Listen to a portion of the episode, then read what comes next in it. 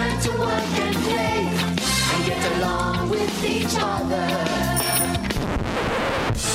Steven, someone calling me? I hear my name, Steven, and I see breath in whispers, screams of pain. And now it's time for the Motor City Maniac, the wit from the Mid, the Great Lakes Grandmaster, the Motown Madman, the Mittens Killer Kitten. We ran out of nicknames. You're listening to Louder with Crowder. Good day. It is such a good day, and I am so glad to be with you, kind of, mostly. Yeah, you didn't even want to get out of bed, did you? I didn't. Louder with Crowder, your host, Stephen Crowder, and uh, as always, the most insubordinate producer in radio, Fun Dip, with me today. Fun Dip didn't even get out of his bed until five minutes ago. No, five thirty. I, I had the alarm set for four fifty-five, and I said, "Nope, I'm going to reset it for five thirty because I know I don't have to scrape my windshield anymore. I am now at summertime." This is Time. true. We're about. Do you think it's going to. For those who don't know, we broadcast out of Michigan. Hello, Alaska. Hello, Texas. Hello, everywhere else where people are listening. Hello, Florida. And the interwebs, of course. Um, we had hundreds of thousands of people who listened to our show last week online. Those poor souls. Honestly, so people don't realize this. For those of you who don't know, louderwithcrowder.com is where you can go to get the full podcast. It's all free. We also get the interesting, uh, you know, the big guests up as video interviews. And last week we talked about marijuana with Dr. Phyllis Boniface. That got 115,000 uh, views, which, you know, compared to like a turtle copulating a work boot is not a lot for YouTube. Or a cat playing with string. Right. But for a, a 40 minute interview on the medicinal effects of marijuana, it's pretty good. And when then, you, uh, when you're stoned, seven- you stay there and just listen to it while you're eating Doritos. Like, dude, this is so cool, man. She's talking about some weed. Hey, can you pass me another bag of Frito Lay products? Yeah, now that we're done perpetuating the negative stere- stereotypes of stoners. Hey, I'm. It's not a stereotype. I've seen it. I know. Well, and then another 17,000 people uh, uh, on the podcast. So it's the numbers are growing. We really appreciate it. Louderwithcrowder.com. If you're listening, if you're a fan, uh, please sign up for the newsletter because that's where you'll know for sure when a new video, a new podcast goes up. The videos are usually Wednesday, podcasts are Friday, but still on the mailing list, you get it directly to your inbox. No spam. We're not selling you any mail enhancement or, um, you know, uh, gold or self lubricating pocket catheters. That's not quite our demographic. Oh man. Yeah, So you- that's those- nice to know that we're not getting any male enhancement things because you wouldn't want anything like that coming right in your face. Right. Well, you do get uh, you do get some of those, I think, on the website sometimes as Oh, yeah. ads. Any any site you go to, those those are just ads all over the place now. The male enhancement thing that started when the internet started when I was young, and it's still around. Like the remember that was the first spam anyone ever got were male enhancement newsletters or emails, and it's still going. I didn't get actually onto the internet. I think I got my first email address in 1999. Okay. So I was I missed the first few years of the internet, I think. This is still back when people called it the net. Yeah, yeah. gonna get on the net, the web. I got my Angel uh, Fire GeoCities tripod website with a bunch. Oh, I've learned man, how to I- use I- Flash. By the way, there is some I actual news to get to this week. Um, Hillary's email scandal. We'll get to it. Uh, Ferguson cops were shot, but the good thing is, at least they're okay now. We'll get into that, and of course, the ramifications all over social media. The AR-15 ammo ban is out, and fantastic guest today, ladies and gentlemen, uh, Colonel Allen West. Very cool, man. You know, I can't believe that you got the guy that played Batman to come on our show. Yeah, I'm serious. you're yeah you're off by a. It's, that's Adam West. Yeah. What? Adam West? Yeah. No, it's Colonel Allen West, who was, uh, you know, he's actually he's probably would beat the crap out of Batman in real life. I bet you, yeah, Colonel could probably take a Batman. Yeah, But Colonel- still doesn't Colonel- have the cool car. No, he doesn't have the cool car.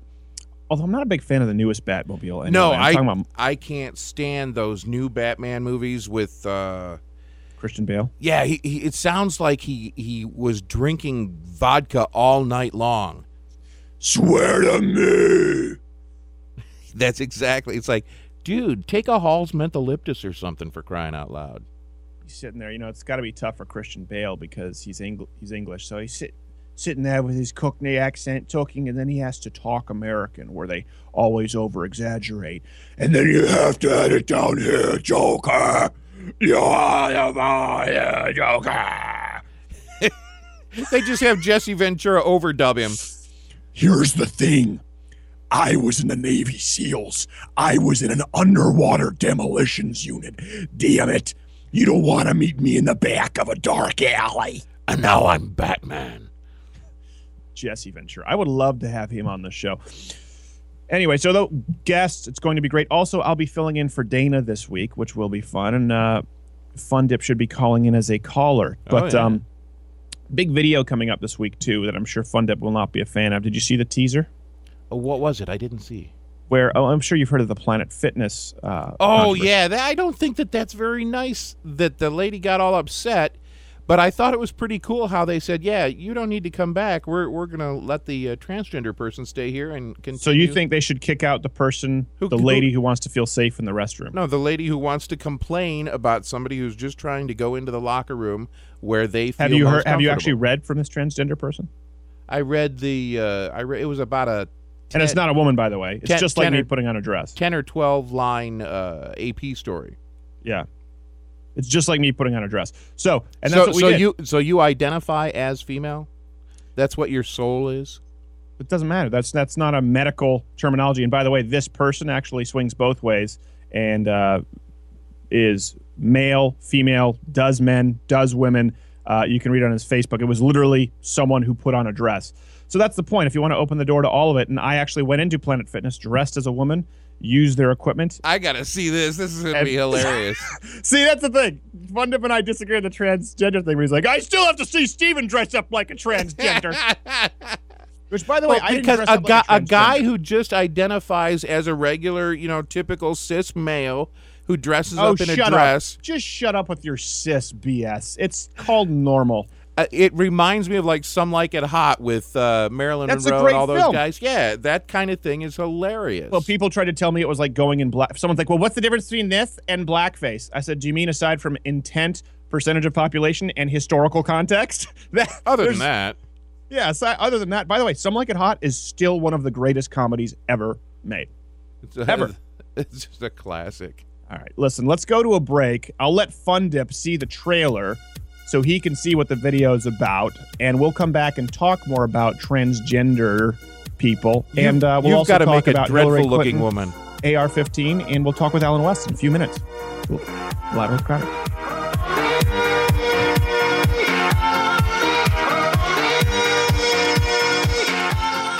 Hey, this is Steven Crowder with Louder with Crowder to tell you about one of my favorite sites on the web, AR15.com. I know you hear AR15 say, Isn't that the scary black rifle? It is, but AR15.com is actually the best website if you want a community from which to learn about how to care for your gun, gun safety, where to find concealed permits, courses, as well as the best online gun store in the business. I'm talking ammo, accessories, upgrades, all of it can be found at AR15.com. That's AR15.com.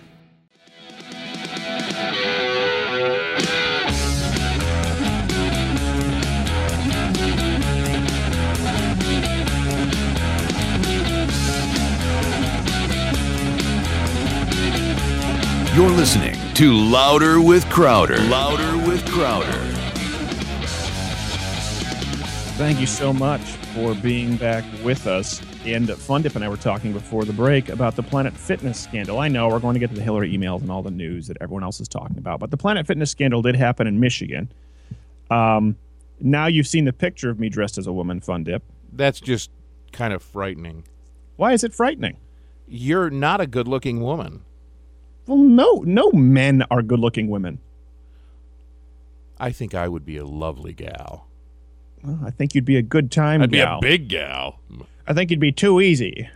I think you'd you'd give it up too quickly there, Fundip gal.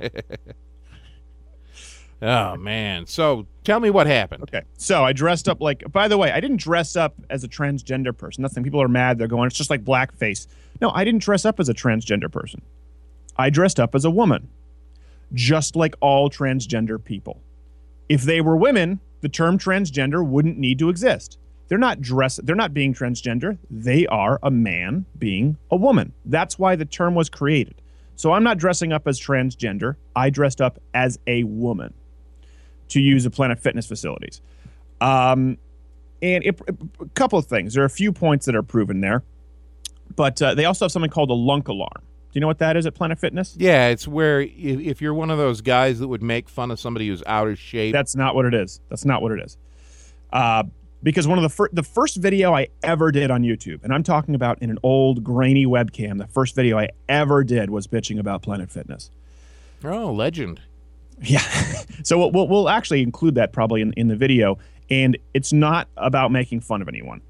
Let me tell you this I've worked out at some of the most hardcore gyms in the country, and I've seen old ladies and fat people. There is no gym of serious athletes who will feel anything other than incredible pride and empathy for someone who's out of shape getting in there. What Because- what about uh, you see these guys? They look all fit and they yell at a fat guy on a Schwinn bicycle, going, "Ride, fat butt, ride!" I've literally never seen that in my life. I have several times. Are you talking about watching The Biggest Loser? No, I've been the guy on the Schwinn. And some guy just went by and said that? Yeah, they rolled their window down, and they, they didn't say fat butt. They Those said, aren't people in the gym. Those are jackasses yelling out of their car. but they were fit. How could you tell they were in a car? It was one of those jeeps with the really low doors. Well, anyways, that's indefensible. Those people are terrible, but I've never seen that happen in a gym. The lunk alarm is if you even so much as drop weights or grunt or if you're strong. The dumbbells only go up to 60. So I went in as uh, uh, Stephanie Crowder and tried to test and see where their boundaries were, uh, where their tolerance for transgender, i how far does the tolerance for transgender goes to the point where does it meet where they start judging lunks? Because I went in and grunted and lifted heavy weights and dropped them, and the alarm uh, may or may not have gone off a few times. So then you've got a decision to make. Who are you excluding? The transgender person or the lunk? And that's the big problem. That's the big takeaway. At some point, someone is being excluded. At some point, someone's getting the short end of the stick. A vast majority of women do not feel safe with men dressed as women, calling themselves women, going into the into the restroom. They don't feel safe with it. Rapes, abuse are very common. But what about what about the flip side, where you've got a female to male who's transitioning, who has a beard, tattoos, cowboy hat? The law says you have to use the women's room.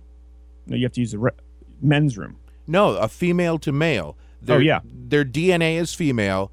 They look like a dude who could kick anybody's butt. No, they don't. And the They law don't. says they don't that- at all. They don't at all. As a matter of fact, you show me any transgender female to male, any in the world, and they cannot kick the butt of an above average strength male. But I know because what's like his name? Buck something is some porn star who is telling me, you know, what a horrible person I was. Uh, as a matter of fact, there is no science behind it, and even prominent psychologists are saying listen, it's it's it's a psychological disorder. There is no science that this person is physically a male. It's something that is probably healthier to deal with the root causes. I've got some psychology in front of me. There's actually a very strong correlation between what they compare themselves to when they're young and, and, and how they feel related to. Obviously, generally lack of father figures or absence. So I'm not going to go and be politically correct with this. That woman who wants to be a man should still go into the ladies' restroom. Let me sh- let me tell you this: the only controversy, Fundip, the only controversy right now with transgender sports are men to women competing in women's sports. There are no women to male transgenders even coming close to doing well, in any male sport. Not so much in sports, but what about the bathroom? no, no, no, no, no, no, no. If it's science, because now we're saying there are no genders, it's a construct of society. Then you and I can be black. You and I can. Do you think I'll be able to play the bass better? I think that's a prerequisite. I think you come out of the womb knowing how to play the bass as a black person. See, I should have done that. Should have done that. Well, now you can because it's merely a social construct. Uh, so the, it opens the door to athletes. Fallon Fox is a man who now beats the crap out of women for a living in the cage. That's what he does. He decided I want to be a woman. No women are doing that. So if people are going to say, well, the science says that actually they're becoming a woman and there really is no uh, physical performance advantage but for, for this person now as a woman because he went through hormonal replacement. Okay, if that's the case, why has there never, ever, ever been a female to male transgender transition into professional sports in, in a way that's impactful, in a way that's not a bench warmer? But Why has it never happened? re- disregarding sports, I still think that if No, some, no, no. You can't disregard sports. But it's because the- you're the opening the door bathroom- to everything. But If the to say bathroom is, the issue that they're talking about in the news lately. And if uh, if somebody transitioned from female to male and they looked like a full beard on their face or a goatee and tattoos all over, I don't think a woman would be comfortable with that person coming into the women's room. That No. person should use the men's room. And you go in the stall, your your genitalia isn't exposed Well, put it this way: it's less you're than zero point three percent of population Earth. So now we've put everyone else in a position of potential lack of safety, uh, certainly discomfort, and we are now excluding the feelings. We're discounting the feelings of the vast, overwhelming majority in sound mental health to create an environment for less than 0.3% of population Earth. At the, uh, my point is, at some point, you are judging and excluding. But At it's Planet a Fitness, it's a persecuted hold on, hold on. minority though. at at Planet Fitness, it's a persecuted minority. The the transgender people are a persecuted minority, and you gotta have a little give. Not with the, there's plenty of give. Where people are saying there is no give is a, a, a where does transgender rights why do we allow that to trump privacy rights? Where the bathroom is a perfect example of that of privacy rights. You can't bring a camera into the bathroom. It is a place with privacy rights. Well, and it was- nobody should be nobody should be taking down their pants until they're in the stall. There's the stall is if there's two the people point isn't whether stall, this is the, this is the problem. problem with what liberals do and, and and or liberal people on this issue. They try and take an extreme. We're not saying no one is saying that they're coming in and resting their balls on the counter as they powder their nose. No one's saying that. What they're saying is that a vast majority of women, okay, 59% do not want and only 26% support it, do not want men going into their restrooms. I know and maybe I know you'll say no. I know Jared here. I know myself. I know people listening would not feel comfortable if you walked in wearing a dress into a ladies' restroom and my wife was in there. No, no, man who wants their wife safe feels comfortable, and, and very few wives feel safe. My wife said no. Jared's wife said no. Everyone I've, I've asked when they saw the picture of the actual chan- transgender person, we'll get it up on Twitter, has said, no, of course not. Of course I wouldn't feel comfortable. I feel very uncomfortable. I feel Well, how long unsafe. has the person been taking their hormone therapy? This person how- hasn't been taking them at all. That then in This that in- guy in, still that has his bits and pieces, Yeah, well, s- sometimes you can still have your bits and, pieces. and he sells his body I- men I- or women to I the highest I still think if the problem with this person is do you that understand you what said I'm that they're going, they're, play, they're playing the here? fence. You said they're playing the fence. That's different than somebody who has actually. But this is the case. This is the case right now. It takes one case. This is the case. A guy who puts on a dress, who swings both ways, inc- the most vulgar things you can possibly imagine on his Facebook. He's a complete and total pervert. Which, by the way, let's be honest, that there's a much larger contingency of the transsexual community who are letting their their sex flag fly. Let's put it that way, okay? And they would be very open about it. And if you look at it statistically, monogamy is not the same is not at the same rate there. These are not the same amount of people who are just getting married and settled down and having children. Some of them are. A huge percentage of them are not. A very significant percentage of them are people like the guy who went into Planet Fitness here, and um, he walked in. So the, wh- what do we do? Are they going to check? Do you check to say are you actually transgender? Do you have to run a do you have to run a, a test, a blood test? What do you do? This guy just for all we know could be playing the greatest prank the internet has ever seen. Planet Fitness's policy is whatever you choose to say you are, you can use any bathroom. By the way, the same place that kicked a man out for wearing a pro-life t-shirt. While we're talking about tolerance, wear a pro-life t-shirt, you're out of here. Complain about a dude with a dong coming in your restroom, you're out of here. You're a pervert sex fiend who sells his body to the highest bidder and you want to use the ladies' room? We must obey the gods of tolerance. That's what this comes down to. That's what this situation is. And I understand you can take other examples, but this is this example. We'll get into more. Allen West after this break. What a lead in.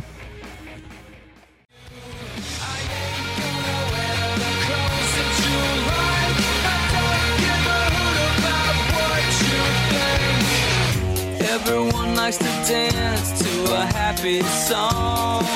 Welcome back to Louder with Crowder. So excited to have my next guest. Every now and then I geek out about a guest who, because I'm a fan, and you're not supposed to say that. You're supposed to say admirer. So what can you say? C- Colonel Allen West, thank you so much for being on, sir. Hey, Mr. Crowder, it's good to be with you, my friend. Oh, he called me friend. Look how sweet he is. He didn't have to do that, but we'll be sure to slip you an envelope with uh, unmarked bills after the show. So, do you prefer Mr. West, Colonel, uh, professional badass? What should I What should I do here? Well, you know, I I spent 22 years to earn a certain title, and uh, very appreciative of it. Okay, well, good. That's uh, you know, my grandfather was a colonel in the Air Force. Um, Wonderful. and I don't know what the rules are, but he was always complaining about the fact that he, I mean, he was a colonel for decades, and I guess you had to have a college degree to make general. Am I am I correct? Well, normally it's preferred uh, that you have that college degree in, in order to get promoted as a as an officer. Definitely, uh, you know, to the rank of captain. So uh, that's one of the things about being commissioned is the requirement for a four year college degree. Yeah. Well, that must have came in after because he definitely didn't have that, and he made colonel. and I think the the rules were you know were enacted after, and he was always complaining about it. You know, I can rock circles around these generals, and he was a he was a surly old man, but probably the best Yeah. fighter pilot in the country. Um, Well, it was all about his skills. yeah, yeah. And you know what? Funny enough, back then he would have told you that uh, he flew better after uh, a scotch. He was that kind of guy. he was just drank. And- as long as he knew where to drop the bombs, I'm okay. yeah, exactly. Sometimes he was a little too bombed himself, but you know, it's it's funny. Okay, uh, not really funny. It's a little funny, but y- you're a military guy, like you said. You've you've been out there. You've been in there. This is terrestrial, so we won't use the military term. We'll say crap. You've been in the crap. Um, what what do you do when you watch what's going on right now with ISIS? And I don't want to put any words in your mouth. I can guess where you're coming from as far as an opinion on the president's handling of it. I know where most conservatives line up. When you sit back and watch this, what goes through your mind? And I guess what would you do differently? Well, first of all, I would have recognized the enemy, and you know, I would not have allowed a vacuum to be created in in Iraq, uh, because basically what is, has happened is Al Qaeda in Iraq, which had been defeated. Uh, there were cables that and communiques that people had intercepted, saying that there's no need for the brethren to uh, go into Iraq; all is lost. But we gave uh, life back into them. So a year ago, ISIS was about 3,000 uh, fighters. Uh, they were called and referred to as a JV team. Now today they're close to 50 to 60,000, and they have affiliations in about 11 to 12 different countries. They are brilliant, brilliantly uh, using social media to uh, get their horrific, savage uh, message out. To include this recent one, where I think a 10, 11 year old kid just uh, you know executed a man.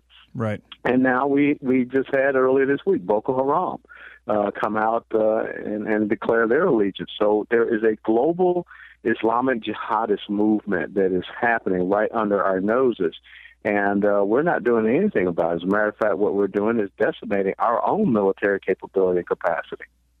Right now, let me ask you this: as a military guy, you know a lot of libertarians will get mad and say that uh, that you're a war hawk. Where do you balance that line between supporting the military, right, and in reducing the scope of government? I, I'm 99% sure what your answer is going to be, and that it's legitimate. But I know, you know, listen, I got a lot of tweets with people who are who are upset about that, libertarians who really just believe that we're over militarized. Well, I would tell them that the most important responsibility of the federal government is to provide for the common defense. It is not about Right. some of the other things that we see the federal government getting uh, em- engaged and involved in. So there is a way to develop a fiscally responsible United States military. We cannot. Uh, I, I mean, I love it when people quote George Washington in his farewell speech. Well, George Washington could not send a, a Twitter post halfway around the world. So there's a different environment that we're in, and we have an enemy that even Thomas Jefferson had to contend with uh, during the Barbary Wars that is still on their own march, their own, I'll be honest, their own crusade for the past 1,400 years against Western civilization. Now, we can continue to, uh, I guess, uh, dismiss this enemy, uh, this non-state, non-uniform, unlawful enemy combatant, uh, Islamist enemy, but that is not going to cause them to go away. So we have to confront this. We have to deal with it, and we've made several mistakes across several different uh, administrations that have brought us to this point. Right. Now, as an example, you know, you have not been shy to criticize people on both sides of the aisle. A lot of people don't know that because what gets out in social media is that studly picture of you in your military uniform with the flat top. You pull it off very well, sir. And so they think that you're only, you know, hardcore military Republican. Now, you, interestingly enough, you supported the Patriot Act, but then came out and, you know, gave, gave some insight as well, to why now, you were against see, it. Now, now, now you just said something that's incorrect because Okay, I did correct not me. support the Patriot Act. What happened was I voted for the three month extension of the Patriot Act because, you know, why would I just go and show up and say no? I wanted to be able to understand it. I sent letters to uh, Director Mueller of the FBI. I did my research and due diligence, and Sure. when it came up for full renewal, I voted against it. Right. Well, yes, and I didn't mean to speak out of turn. That's what I was getting to. A lot of people, you know, on Twitter just go, well, ask him about his his war crimes supporting the Patriot Act. And what sticks in my mind is the fact that you were so vocal and, and actually helped educate me on the Patriot Act in your criticism of it. But that doesn't always get out, right? When the leftist media is trying to paint you in a certain way. Um, Oh, sure. exactly. It So doesn't bother me. It doesn't bother me whatsoever because that's their Alinsky tactic. Uh, I mean, I know the truth, Right. uh, and and I know what I stood for, and I think that I did help to educate a lot of people about the provisions of the Patriot Act and be able to talk specifically about instances why it should not be uh, renewed. And of course, that was something that you know other members in the Republican Party, to include the the then chairman of the Permanent Select Committee on Intelligence, uh, Mike Rogers out of Michigan, he uh, really tried to push me hard, and I said, "You can't get my vote on this because you know I have empirical, you know, data and proof that it, it's not doing what it we have to go to a break do." real quick, but there is no more studly move than that. We'll be right back with Allen West. You're listening to Louder with Crowder. Louder with Crowder.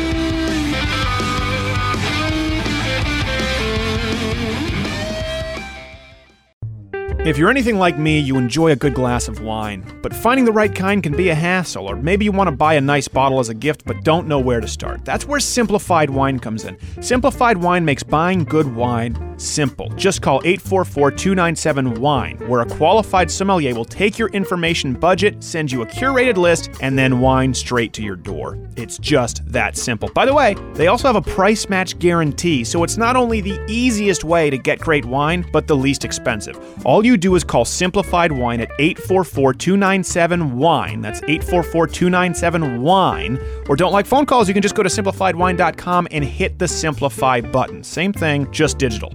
Any wine you want, they can get. Just call Simplified Wine at 844 297 Wine to have the best wine at the best price delivered straight to your door. Guaranteed. What could possibly be simpler? Call Simplified Wine today, 844 297 Wine. You're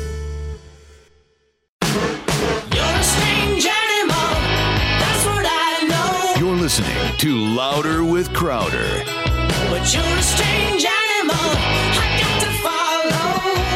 So sorry to cut you off, uh, Colonel West, Mr. Colonel Allen West, because you're making a good point. And listen, I, I will tell you this. When it comes to the Patriot Act, actually, you know, reading the transcripts of, of, of some of the things that you had spoken about certainly helped educate me um, on the issue. And that's always why I bring it up. I think that I think anyone who has a history of being in the military, listen, it's it's no secret that that leftists are inherently, you know, anti-military uh, in in a way that they don't want to admit, or maybe even in a way that they don't necessarily realize. Do you feel like sometimes, considering you know what a what a, a storied career you've had, do you feel like sometimes you're a little bit pigeonholed, maybe in the Republican Party, as the military guy when you have more to offer? Uh, not really. I think that that's part of You know, the the politicized media world that we're in, people try to define you in ways that makes them comfortable. But Right. uh, I believe that my profile is pretty broad enough that, and when you look at my position now as the president and CEO of the National Center for Policy Analysis, you know, the ability to be able to talk about tax policy, uh, uh, entitlement, pension reform policies, monetary policies, regulatory, education, energy, healthcare, as well as uh, national security.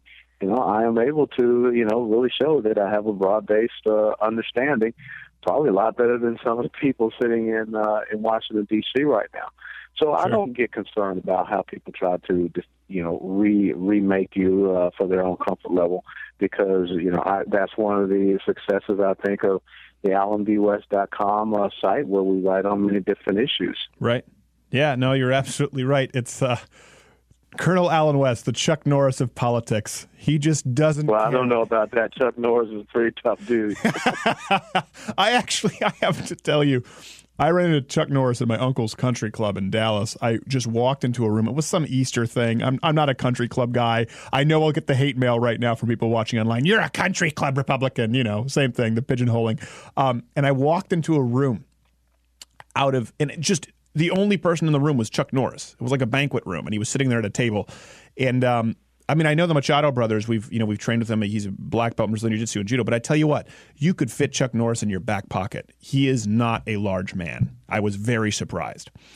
So all I'm saying is, if it comes down to you and Chuck, uh, my money would be on the Colonel. That's all I'm saying. oh, okay. Well, hopefully I don't see him in a dark alley. yeah. Well, hopefully, listen, we're all friends here. He's a good guy. Uh, Yeah, he's a great guy. let, let me ask you this. Okay, so obviously, listen, you're you're a black American. You're not expected to be conservative, right? I mean, Alfonzo Rachel, a good friend of mine. I've just read through some of the mail that he gets, and it's it's absolutely heart wrenching. Um, do you feel like you offer perspective that many people out there maybe miss with right now? You know, the narrative is police brutality, hands up, don't shoot.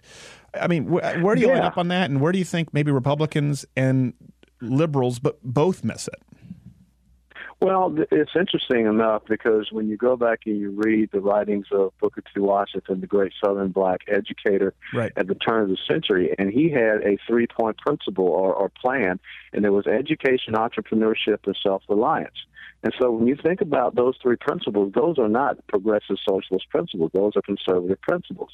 And when you you know, think about what the, the, the bedrock of the black community always has been faith, uh, family, uh, you know, education, which was stressed in my household, even, you know, service to the nation. I mean, my, my lineage goes all the way back to my dad who served in World War II, an older brother in Vietnam, and now my nephew is a major serving. So when you, you know, we just need to have that conversation about principles with the black community. When you think about what progressive socialist policies have done for the black community. Uh, you know, 16 million black babies aborted. Uh, you know, the decimation of the black family to now, you only have 28% of black children that have mother and father in the home. That's where we open up the conversation. When Bill de Blasio, the mayor of New York, an avowed socialist, wanted to cancel the charter school programs in New York City, one of the, the highest performing charter schools in New York City is in Harlem and it's called Right. Success Academy. And it was single black mothers who made the complaint to Bill Cuomo of New York saying, don't do this. You know, this is an opportunity for our children. So there is the, the ability to have the con- the conservative conversation, and this is not something new. It's not some trend that Right. a lot of people want to say. And and I think that you know I hate the word outreach. The Republican Party needs to ban that word. They need to talk about policy inclusiveness, and I think they'll go far. Right. I don't necessarily exactly. I don't think you need to sermonize or or like you said, conduct outreach. It's really just about being relevant. And um, And being there, just be there. right. Yeah. You know, Eh, you know. I mean, think about what happened in Ferguson, Missouri. Was a black teenager who is part of a a, a demographic that has a forty percent unemployment rate. He comes from an area where I guarantee you there's a failed public school. So all of those opportunities are diminished. There is no small black uh, uh, small black business entrepreneurship that is going on. As a matter of fact, those 25 businesses that they burned down in Ferguson, they're not coming back. And so it's the lack of opportunity. It's not about hands up, don't shoot. That's the low hanging fruit that the left wants to use, along with the voting rights thing and all of that. They don't want to talk about the real issues that are afflicting the black communities today, and really the inner city and and uh, you know all minority communities. So we need to have that conversation. Yeah, I think that's a really good point. Let me ask you point blank. You talk about leftist, you know, media who are reaching for that low hanging fruit and they're creating this sort of racial division. Do you think our president proactively stokes those fires?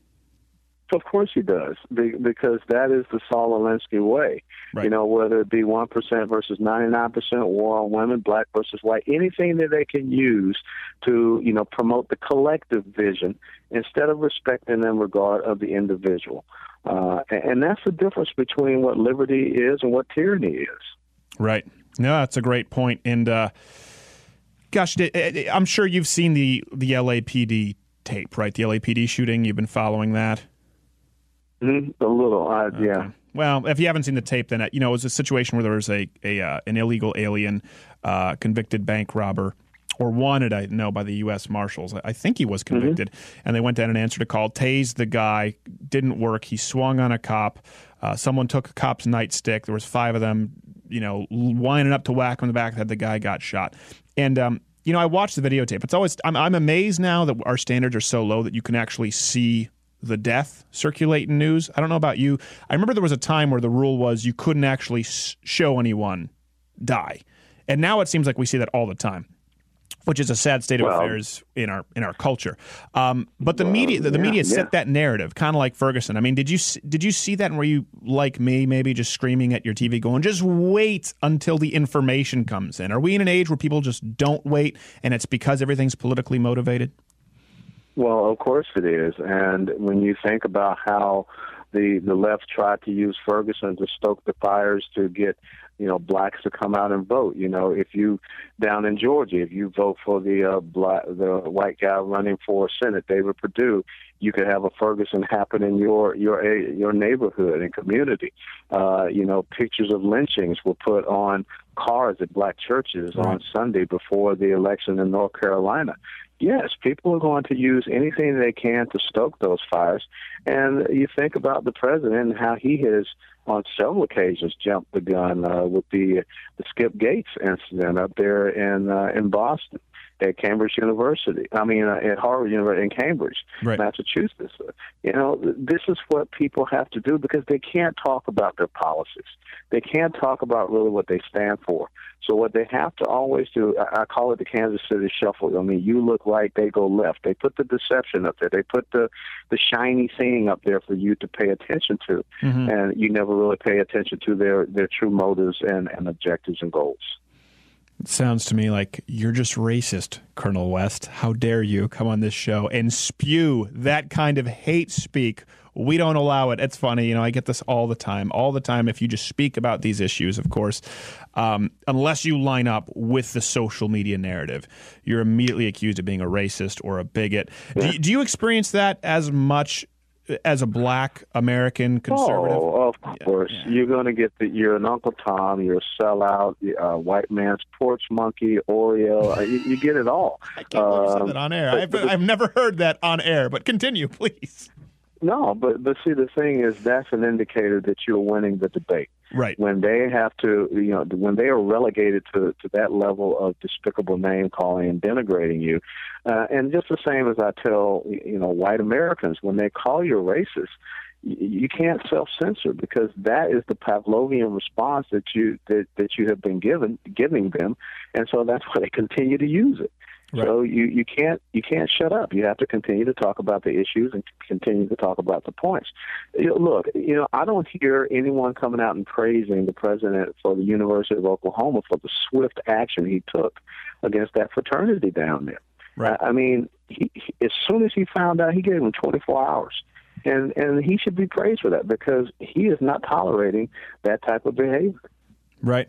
No, that's a good point. And do you think, you know, saying that, seeing as you're someone who's who's able to look at both sides critically, do you think the right plays into it uh, a, a little too easily sometimes, even in, on right wing Oh, yeah. media? Yeah, I, I I mean, there there are times when you know, we go into what we call in the military the U-shaped ambush, and we have to be smarter about that. But then again, I would say you cannot allow the the left to to always fall back on that age-old thing. You know, you you don't like him because he's black. I mean, you know, Eric Holder was not a good attorney general because of his skin color. He was not a good attorney general because he was deceitful. Uh, he told lies, and he was not a fair adjudicator of justice. And he even Right. said that. He even said that he took pride in being a social activist. So that's why he was not appreciated. You know, we still don't know about Fast and Furious. I know. It's very hard to get your plus. Plus, let's be honest. The real reason is is uh, Eric Holder looks like Ned Flanders, and I find that offensive. I, you know, okay. So we talk about this. We talk about. I mean, and I'm sure you get these questions all the time, and people asking these questions, race related questions. And I'm sorry to be another one, but you know, I think with my audience, it's a younger audience on YouTube and terrestrially. They, they'll want to hear this. Um, let me ask you this. I don't get super political on the show all the time because if people just harp on the same thing, it gets to be old. But you're a guy who knows his stuff here really well. What would you say are the biggest, you know, the winningest issues for conservatives right now in America? What should they focus on?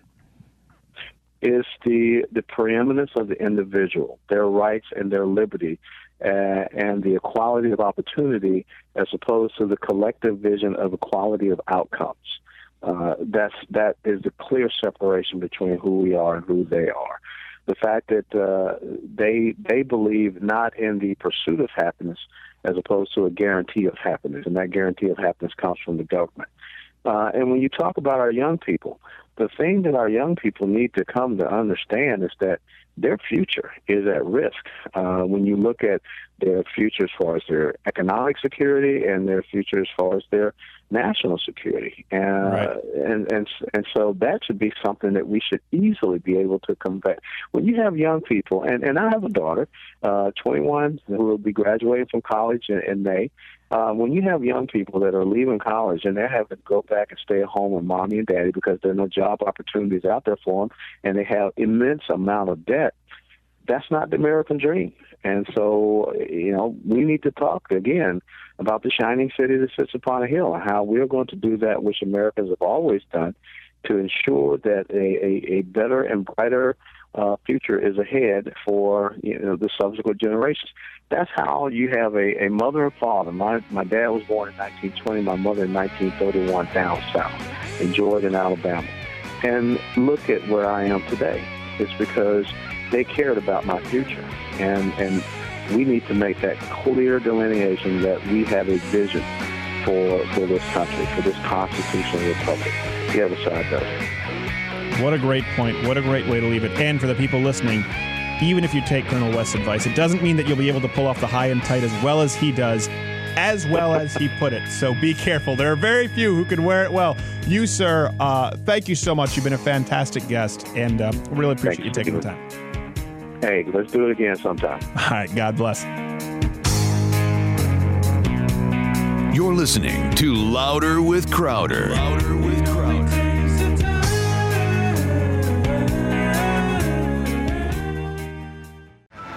listening to Louder with Crowder.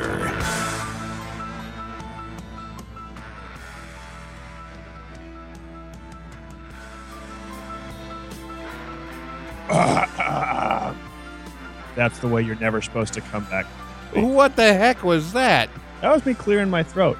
I just like breaking all of the rules in radio and setting an incredibly low standard. That's why you've got me as your producer. Exactly. And then we take it from there. That way, no matter what we do, no matter what kind of content we provide, it's a pleasant surprise to the listeners. I, you, I'm starting to rub off on you. Start with the lowest possible expectations and build from there. Yeah, pretty much. Exactly. What'd you think of uh, Sir Colonel Allen West? that guy is awesome. He's a very nice, uh, nice gentleman. I wish he got a little more riled up sometimes. He's always so calm. Well, that that I think is is very becoming though, because you get a lot of people who get all Al Sharpton-y, and you get a lot of people who get all, you know, excited like uh, Glenn does sometimes, and and having him be focused like that and stay calm, I think really is just something that makes you want to pay attention to every word he says. Yeah, it's becoming. Sometimes I'd like him to become more of an ass kicker, verbally. I, I think that when the time comes, that's I when he believe does so it. too. Yeah, You've like seen him, right? November time, you know, boom. You've seen him, right, Allen West? Oh yeah, I've seen him on He's tele- got I've the, seen him uh, on TV and a couple of things on the internet. He's got the uh, the Fresh Prince Burger King Kids Club flat top hair. And It- the, uh, more like a J. Jonah Jameson kind of hair. yeah, exactly. yeah, that, he- just strong looking old school Square. dude. Apparently, he did like hundred push-ups at some recent uh, conference. He like got down and did them, and he's how old is he? He's like sixty something, right? Oh yeah, there's no way I could do that. There's no- and not many people can do that, though. In my opinion, once you get past about twenty push-ups, you're reaching a point of diminishing return, and you should just learn to lift more weight. But Start doing push-ups like with a kid sitting on your back, yeah, or or your that? dog. Jared's motioning 50, 54 push-ups. That's all. oh, he he's can do? 54 years old. Oh, he's 54 years old. Okay, my, my producer was telling me here, Jared, he was saying that uh, Allen West is 54 years old. So he's my dad's age. Okay, so that's not that crazy. That's not that out of. So you've uh, uh, no doubt. We'll get back to the tr- the the transgender thing in a in a few segments because we've got a full two hours today. Um, you've seen the Ferguson police who were shot, right?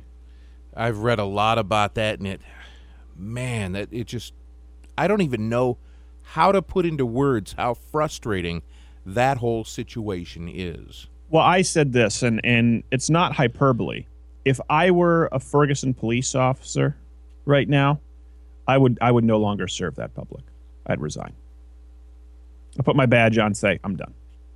If they're going to target me, that's one thing, but if they're going to target me along with the federal government, and the federal government justifies their actions by telling them that I'm a racist, and I know I'm not, and by telling them that there's injustice, and they stoke these fires, I'm I, I'm done, Captain. Thanks. But the thing that I think about, though, is seeing how public that situation has been and how much coverage it has gotten. If these officers say try to move to another community and they put their resume out there and it says Ferguson on there, is anybody going to ever hire them for law enforcement again, even though they have not done a single thing wrong? Well, they weren't Ferguson police. One was St. Louis, and one was from Webster Groves. Yeah, but I mean, just in general, in that area, No, I think I think you're right, My, and I understand. I mean, I'm, I'm speaking. I don't I'm, I don't believe that they will resign. Uh, by the way, they're both out of the hospital, which is why the media is not covering it that much anymore. You know, it was covered. It was a trending hashtag for half a day, whereas the Ferguson protest, the injustice, that's a that's a monthly thing. People go on forever. Cops actually shot. Ah, give them half a day. They're fine. They're fine. They got shot. One got shot in the face. It was. I have it right here. Um, I believe it went through his face and then was caught in his ear. But he's fine. I don't know how you survive that, Uh, unless it just clipped his face. But the point is, it's completely irrelevant, right? People will say, "Well, they they didn't die." It's like the LAPD shooting last week, right? The guy was unarmed. The guy was unarmed. It doesn't matter if he's armed. That's not the point. You swing at an officer, you take an officer's nightstick and wind up to hit him. You you you forfeit. I don't want to say you're right, but you forfeit your chances at living at that point. You really shouldn't. Do you have any idea how easy it is to die, Fun Dip, by being hit in the back of the head with a nightstick?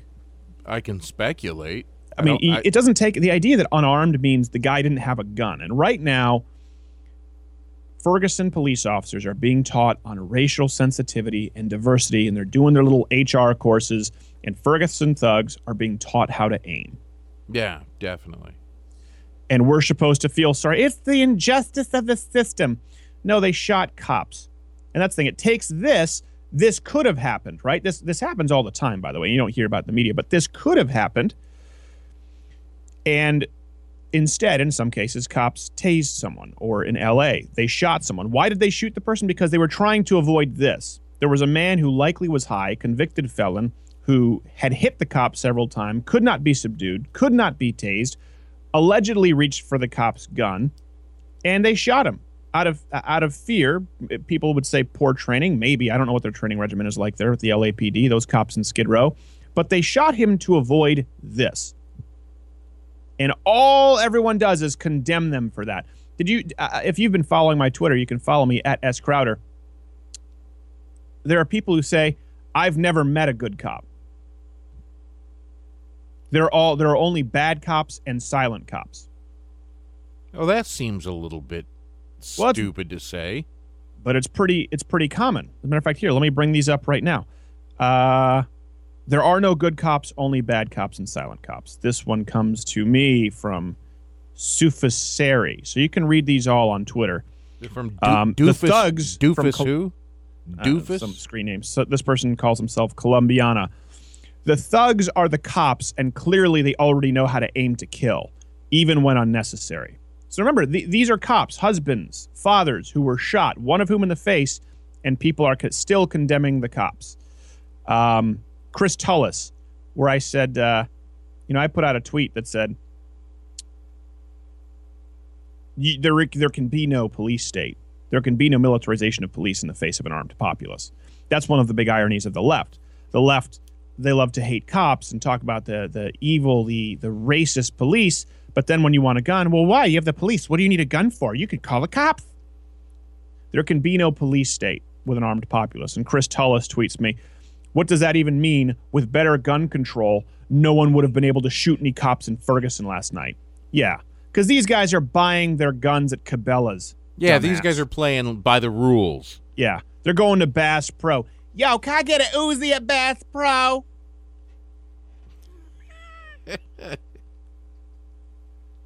Y'all got any Uzis up in this mother? People are gonna say that's racist. Go ahead. It's just a voice. It's a funny voice. I've been doing it for years. Go back to my stand up when I was 18. I'm not gonna change it for you politically correct liberals. He's white. He can do any characters that don't involve a black person voice, an Asian voice, a lisp, something that could be seen as offensive to those who have compulsive fears of oranges. Shut up, liberals. I won't. I won't kowtow to you. I will not accept your normal. I will not play the politically correct game. I will not feel guilty. I will not fear you. And that's why I won't use the term cisgender fun dip. Let's go to break. We can talk about it when we get back. Louder with Crowder. Stay tuned, all you cisgender jackasses.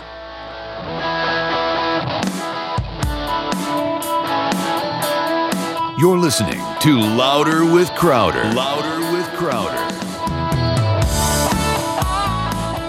Hey, this is Steven Crowder with Louder with Crowder to tell you about one of my favorite sites on the web, AR15.com. I know you hear AR15 say, Isn't that the scary black rifle? It is, but AR15.com is actually the best website if you want a community from which to learn about how to care for your gun, gun safety, where to find concealed permits, courses, as well as the best online gun store in the business. I'm talking ammo, accessories, upgrades. All of it can be found at AR15.com. That's AR15.com.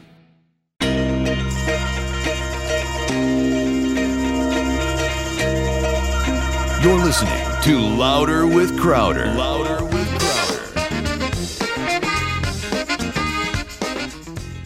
You are getting funky with me, Steven Crowder. Get down, And- get funky, get back up again. Get funky with the Chunky Monkey Fun Dip. Hey, No, that's Chunky Monkey. oh, God. I'm a monkey. For those of you who only heard that terrestrially, it was far more disturbing visually. Ev- Everything moves. How are you doing? Uh, People ask me how your health is with the, the back, and then now you're you're trying to get back healthy. You you actually had a funny story about going into the doctor. Oh, this was the coolest thing. So I go to the, uh, I think his name is Dr. Fitch. I've got it written down because I've got uh, a recommendation to go to an actual physical therapist. But I was, I went to the doctor and I get in there and he's reading the pieces of paper and it says, okay, here it says, oh, looks like your occupation is a radio announcer. So uh, what radio station? And I'm like, you know, 1600. He's like, wait a minute. Are you Fun Dip? And I'm like, that is the coolest thing ever. It's so like he very listen. Is he a fan of the show, or did he just like Fun Dip? I hate you. no, apparently he listens every day to this station, and I thought, wow, thank you so much for listening. I love it. That's very cool. Mentioned you by name. He's like louder with Crowder. I'm like, yeah. Oh, very fun. Good. We have some medical professionals. I'll tell you who do, do not like us very much are the, the marijuana people. they're not happy with us right now. Oh yeah, I mean after uh, last week, kind of dispelling all of the myths. Well, and I, I mean, okay, I try re- really carefully to be fair-handed with that issue. Now, of course, we had a doctor on who was, you know, who personally is anti-pot, right? So she made her point. So isn't personally anti-pot. She's a medical professional, and that's her professional opinion. So she's professionally anti-pot. Right. Well, Person- she's not personally, she necessar- smokes she up even every really day, get no. into legislation, but she is uh, on a prof- professional level, from a medical perspective, thinks that it's it's very harmful. Wouldn't it be hilarious though if you found out that she was token every day behind the scenes and then just touting, "You're not supposed to do this." It'd be like a parent says, "Don't do what I do, do what I say." I'd be very surprised, but I know. some people rebutted me online.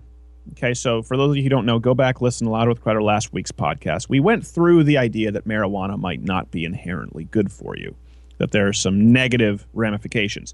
Now, the rebuttals have come from people, you know, video people. There was a Jocelyn Glenn as a famous YouTuber, and she said, "Well, so Steven's argument is that it's not good for you." No, duh. Everyone knows that. Actually, not everyone knows that. Let me let me show you these letters from YouTube. So here's here's the problem. The reason I feel the need to educate people is because if you Google marijuana bad right now, they all say, "Oh, don't believe the propaganda." The propaganda is that it's fine for you. So these are some of the letters I've gotten this week for for people who say, "Well, why do you feel the need to tell people it's bad? Everyone knows it." No. Here's one from Matt LaCroix. Uh, just stop. Cannabis is the most beneficial planet on earth. Plant. Oh, plant on earth. He wrote planet. I think he meant plant. Earth is a planet, dude. Back off on the dubes. I think he's smoking up. Canadian for Truth. Disinfo. I'm reading these phonetically, Fun Dip. Dis, D I S. Disinfo, all lies, poor research, one more fail. Pot has been used as meds for thousands of years. That S word skin bag doctor has no idea. Ignore many studies that say all the opposite. You're a hole, Steve. Karma will fix you both. Good luck with that. How about all those kids cured of cancer, MS, PTSD, damaged nerves, glaucoma, pain relief, and the list goes on and on? Well, gosh, Cured? I, I thought that that only like reduced the pain symptoms. if only this MD in neuropsychiatry had Canadian for Truth 26 to educate her in medical school. Someone please alert the proper professionals.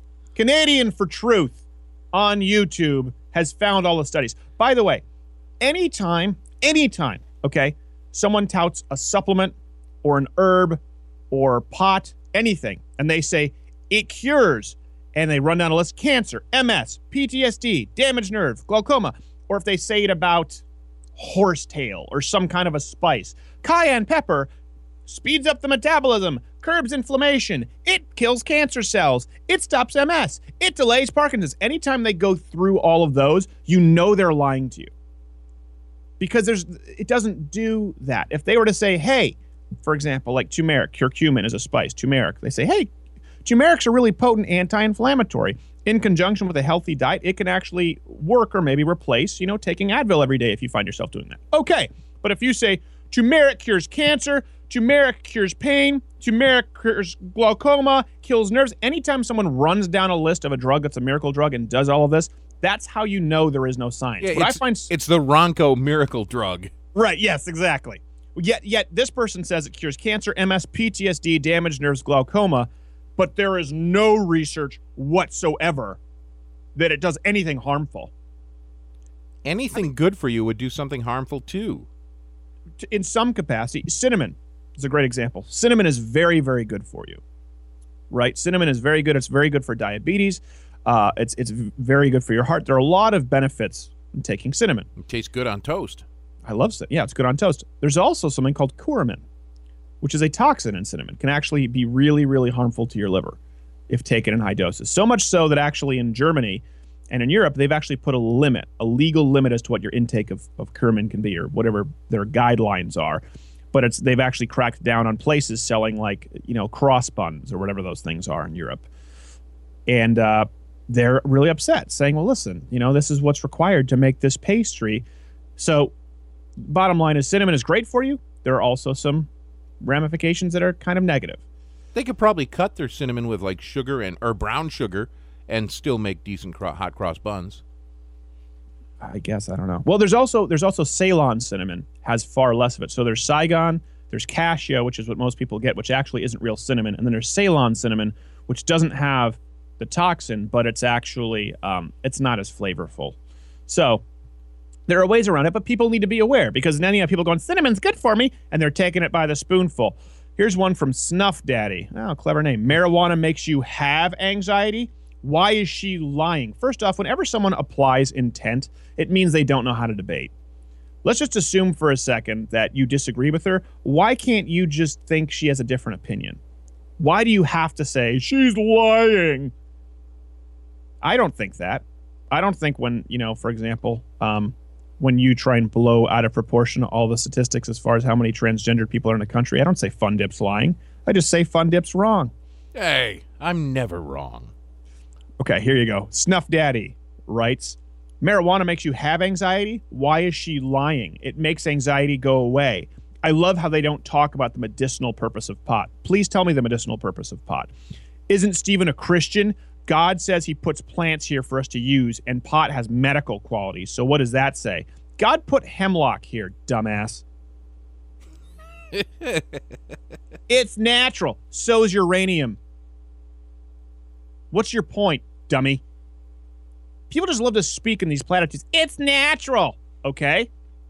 Dog crap's natural. I don't want to put it in my body. It's a plant. So's poison ivy. Why is this an argument? Even more disturbing, it's an argument that libertarians will use. It's an argument that the pro pot lobbyists will use because they have to lie to get it legislated, to get it uh, made legal. I'm not saying it shouldn't be legalized. I think states should have the right to legalize. I have a problem when people are going in and pulling the lever and they're voting to legalize it. And the only reason they are, because it is an issue that states should have the right to vote on, the only reason they're pulling that lever is because they go, Well, I guess if it's a drug, and I guess if there's no negative side effects, and I guess if it cures cancer, and I guess if it cures MS, and I guess if it's, it's so good for you, I guess we should smoke pot. That's my problem. Have I? I feel like I made that clear. Haven't I, Fun Dip? I'm not saying ban pot federally. I'm just saying I don't like people lying about it. Haven't I made that clear? Yeah, but I think they should sell it in guitar shops. Okay. That would be the logical choice. Sell it where musicians are. Am I just incapable of imparting any kind of wisdom with you, Fun Dip? Does any of this get absorbed? No. not at all.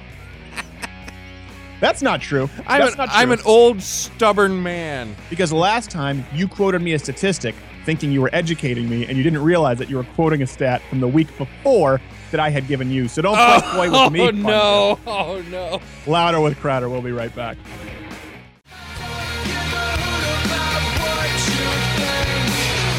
Everyone likes to dance to a happy song. Good to be back with you, dancing, enjoying ourselves. And I am here, your host, Steven Crowder. If you're in Alaska, this is actually filling in for the Joe Miller spot. Everywhere else, Bill Bennett. And um, my dog just flatulated. This is quality radio. My my dog just expelled just some terrible. air. And we came back from the break, and I was just like, you know, because you take that big breath when you come back in from the break, like, oh. You know, ah. for years I've had cousins that tried to blame the dog. I know it was you. How dare you? You just passed wind. Not. It's not past wind, it's past gas or break wind. You passed gas, you passed wind, you you made a toot toot. Painkillers are kicking. What are you, a 90 year old woman? Golden Girls. They made a toot toot. Yeah, don't mess with my toot toot. Hey, big victory this week. Uh, the ATF pulled their proposal to ban the green tip um, caliber, you know, for the uh, AR-15. Did you know about that? No. They were trying. So they want. You know about the assault weapons ban, right? Remember Oh that? yeah, the libs are always trying to get rid of every gun that's even remotely cool looking. Right. Well, and that's the thing. It's it really is. This is a perfect example of a government not being transparent. Right. People go, well, assault weapons. If you ask them, yeah, I don't think people should be allowed to have assault weapons. The assault weapon means, for example, every hunting rifle, shotgun that you have is now illegal if it has a pistol grip. So horizontal grip, fine, legal. Slightly vertical, illegal. You know, if you have, uh, I think it's, I don't know what the capacity is. It's either eight or ten. Nine rounds, legal. Ten rounds, assault weapon. You know, as far as I'm concerned, the old metal lunch boxes that the sixth graders used to have at the bus stop when I was in kindergarten, that's an assault weapon. Oh yeah, it's like a a, a blackjack. You know those little leather pouches mob use, they use and they whack you over the head with it. That's what Yeah. those lunch boxes are. Think about a a, a, a protractor. Oh, no kidding, man. You stab a kid in the neck with that, they're gonna it's gonna look like Carrie at prom. Like, Yeah, it's terrible. So the reason they tried to say Assault Weapons Ban Act, the government did that. Why? Because there actually is something called an assault rifle. ah. Now, for example, the M4A1 carbine is a U.S. military. It's a service rifle. That's an assault rifle. The, the, the term is an assault rifle because it is fully automatic. For those of you who don't know what that means, fully automatic means you pull that trigger and it keeps going. Yeah. Those are already illegal. Assault weapons just define certain uh, aesthetic parameters so the government can have more control over which guns can and cannot be used. And, it, you know, the American public entirely rejected it, including Democrats who wanted to hunt with weapons. They're going, what? This is, I want to, I hunt with this all the time. It's now an assault weapon. So the reason they used assault weapons ban is because they knew that they could fool the American public into confusing what they're now broadly defining as an assault weapon with what is an actual term for assault rifle, Yeah. a fully automatic rifle. Uh, those were banned in, I think, 1986. But semi-automatics, uh, they don't really have an issue. That's where you you have to pull it back again and go. no, no, no, no. Every gun you use is semi-automatic. Oh, it's so it's click and then Yep. you just pull a trigger, again. bullet comes out. It's semi-automatic, and that's all. That's all weapons. In '86, they banned fully automatic weapons, which is another conversation. Should people have fully automatic weapons? Well, depends. When you actually look at it constitutionally, people should probably have the right to. But the point is, those are already illegal. So any handgun you have, that's semi-automatic. By definition, revolvers aren't because they're technically double-action revolvers, but they act as semi-automatics. You pull the trigger and bullets come out. Uh, I'm trying to see what else here as far as so what what makes a lot of these things assault weapons.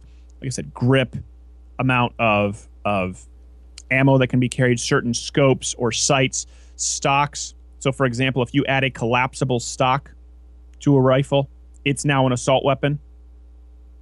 just so that you can carry it in a smaller container. Yeah. That seems kind of crazy. Flash hiders, which many hunters would use, So as not to scare off the deer or the Yep. antelope. illegal. Uh, pistol grip, which I've already talked about, and magazines. So that's what makes up the assault weapons ban. Now, when that didn't work, when people even said, okay, we're, we're, we're done with this, when people rejected the idea of assault weapons ban, well, what, what did Obama and this administration try and do? They then tried to ban the most popular caliber of bullet used in the AR 15. Uh, the, the terminology is green tip, is what people call it. I think it's a, is it a 223? I'm trying to find the exact caliber because someone, it's a what? 5.5 I, no not 0.56 i don't know exactly what the caliber is. I know it's referred to as a green tip. So forgive me gun lovers uh, if i don't have the caliber correct. But think about that for a second. Hey we gotta we gotta get rid of guns. Yeah but americans really like their guns. Well we gotta what about their rifles their semi-automatic rifles? Yeah but that's pretty much all guns. Okay we'll create a term. Oh really? What term are we to create? Assault weapons. Well no that's already a legal term. No no no no no no. Those are assault rifles Oh, so everyone will think that we're trying to ban machine guns. Very clever. And what we'll do is we'll say you can't have this stock. We'll say you can't have this muzzle. We'll say you can't have this pistol grip. But why does that matter? It doesn't. See, that's the point. It doesn't matter. But it gives us control over what weapons can be used, sold, and bought.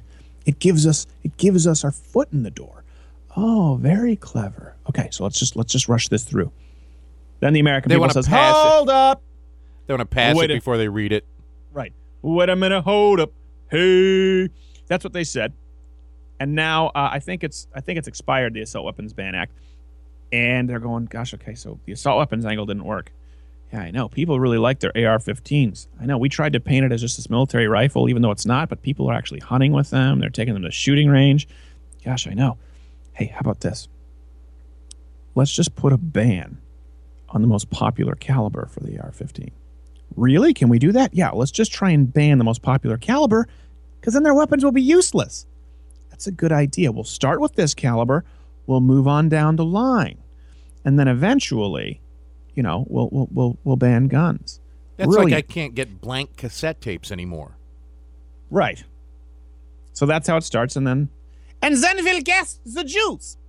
that's where it goes. Did you just compare him to Hitler? No, I'm talking about disarming a populace. That's how it always starts. And again, that's why for people, for leftists out there, tweet me. I would love to hear from you. Tweet me at S. Crowder if you think I'm wrong. If you think people shouldn't have the right to very effective weaponry. If I'm just completely off base and a crazy person, well then how can how can you be against the authoritarian regime that you believe to be police officers? how can you be against the militarization of police and then want a disarmed populace? There can be no militarization police, uh, militarization of police. There can be no police state with an armed populace. I mean, doesn't that just seem pretty self-explanatory? One would think that the individual defending themselves should be one of the top priorities, but it doesn't seem that way when when a, a liberal looks at it. Well, you, we're, now we're, you don't live. You live pretty close to the studio, right? Oh yeah, I I mean I probably about three or four minutes if the lights are all green. Right. So the police response time for you is probably pretty quick because you're in a you know semi-urban area. For people who live out in the country, someone's intruding, someone's coming in. I mean, you've got to you, you might have a 30 minute wait for a cop to get out to you. Yeah, you never know how long it's going to be. I've lived in rural areas before. Uh, it, it takes a while for police, fire, any kind of emergency assistance to get to you. Well, even if someone's just trying to, you know, rape your wife or stab your wife, maybe like the transgender guy from Planet Fitness is coming in and he wants to, uh, you know, poke around, and um, He's not a criminal. She's not a criminal. he is, his pictures are criminal. Let's put it that way. But if you read his Facebook posts, he, it, it's I, I wouldn't be surprised if that guy has a record. Um, let's say someone comes in, and that that that's a matter of seconds. That's a matter of 30 seconds. There is no value in a cop showing up. Let's say it's the best police response time in the. I think in California, the best police response time was Simi Valley. I know El Segundo was a district when I lived in LA because I'm, tr- I'm trying to think of a big metropolis area here. El Segundo had like a police response time of a minute and a half. Okay. What's the value in a cop showing up a minute and a half later going, yeah, our wife's dead? That's about all they can do. If a guy is coming into your house with a weapon or a knife and he wants to hurt you, not everyone does. A lot of people just come in, they want to steal your stuff. That's most cases. But sometimes you have people who just want to hurt you. Like Mike, like uh, Michael Caine said, some people, Master Wayne, they just want to wash the world bad. It's not a bad Alfred Pennyworth, ladies and gentlemen. It's not a bad Michael Caine. I've never done my. That's not a bad Michael Caine. He's so humble. Look at this guy. It's not a bad Michael Caine because I was hearing it back through my headphones, going, "Oh, was that Michael Caine just calling in? No, it's just me. I'll be damned. I'll be, I'll be a mother's uncle." It's true. Some people just want to come in and hurt you. What's the value in the fastest police response time in the country? At a minute and a half. How long do you think it's going to take that person if some angry Muslim shows up at my door and wants to hurt me, right? Because of apparently dressing up like Muhammad and performing a Three Stooges routine with your six year old wife is not kosher or halal in the Muslim community. Every morning when I come in here on Friday, I want to wear a shirt that says, I'm not Steven. I'm always looking around going, is there anybody here planning on killing Steven this morning? There's always somebody thinking about it. And you know what? There is this. I was talking with my with my producer Jared about that. You know, I don't need anybody's sympathy, but there is a certain level of compression that comes with knowing that there's a significant percent of population Earth who would like you dead every day. Yeah, I got used to it in high school.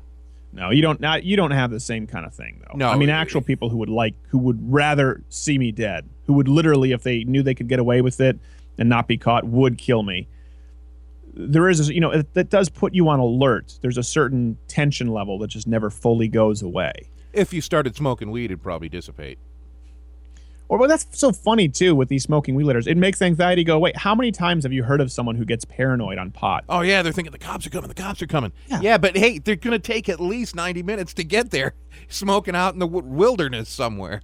Yeah, just bury it, and then the tree get baked. Like, dude, this is the best. Have you ever seen a smaller tree that grows in the shade of a bigger tree? this is quality radio. We're talking about trees on THC, people. But no, it's true. What I find, what really bothers me is when people defend against a generalized statement that's negative and then make a generalized statement that's positive. It's not true. She makes all these statements about these negative statements about pot that just aren't true. It's just none of those are true. Pot cures cancer. Like if you'd have said, you know what, she's actually wrong about that. There are some conflicting studies on as to how it affects the frontal lobe. And there actually are some interesting studies now that suggest that marijuana can increase intellectual capacity. No one ever says that because there's no way to actually present that rationally. I would say that it probably increases creativity to a certain extent, or at For least some people, it may. or, or at least loosens the inhibitions to where you're able to create, you know, songs like "I Am the Walrus" and stuff. Yeah, um, I, I like alcohol. You know, it, re- it removes inhibitions. But again, but marijuana people say it doesn't because not only do they want to smoke marijuana, they say they should be allowed to, to drive on marijuana because it's not like alcohol; it doesn't impair you at all. So they would argue against it. So anything that you say as someone who has smoked marijuana, that you say logically, and I can agree with you. I mean, we've had these conversations, will be rebutted by the marijuana militants because they don't they don't want to accept that it removes inhibitions. They don't want to accept that it can be harmful.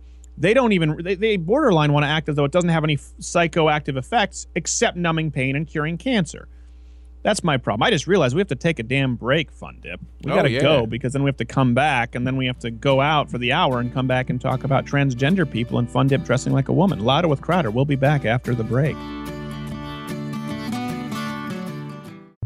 If you're anything like me, you enjoy a good glass of wine, but finding the right kind can be a hassle, or maybe you want to buy a nice bottle as a gift but don't know where to start. That's where Simplified Wine comes in. Simplified Wine makes buying good wine simple. Just call 844 297 Wine, where a qualified sommelier will take your information budget, send you a curated list, and then wine straight to your door. It's just that simple. By the way, they also have a price match guarantee, so it's not only the easiest way to get great wine, but the least expensive. All you do is call Simplified Wine at 844 297 Wine. That's 844 297 Wine. Or don't like phone calls, you can just go to simplifiedwine.com and hit the Simplify button. Same thing, just digital. Any wine you want, they can get. Just call Simplified Wine at 844 297 Wine to have the best wine at the best price delivered straight to your door. Guaranteed. What could possibly be simpler? Call Simplified Wine today, 844 297 Wine. You're listening to Louder with Crowder. Louder with Crowder.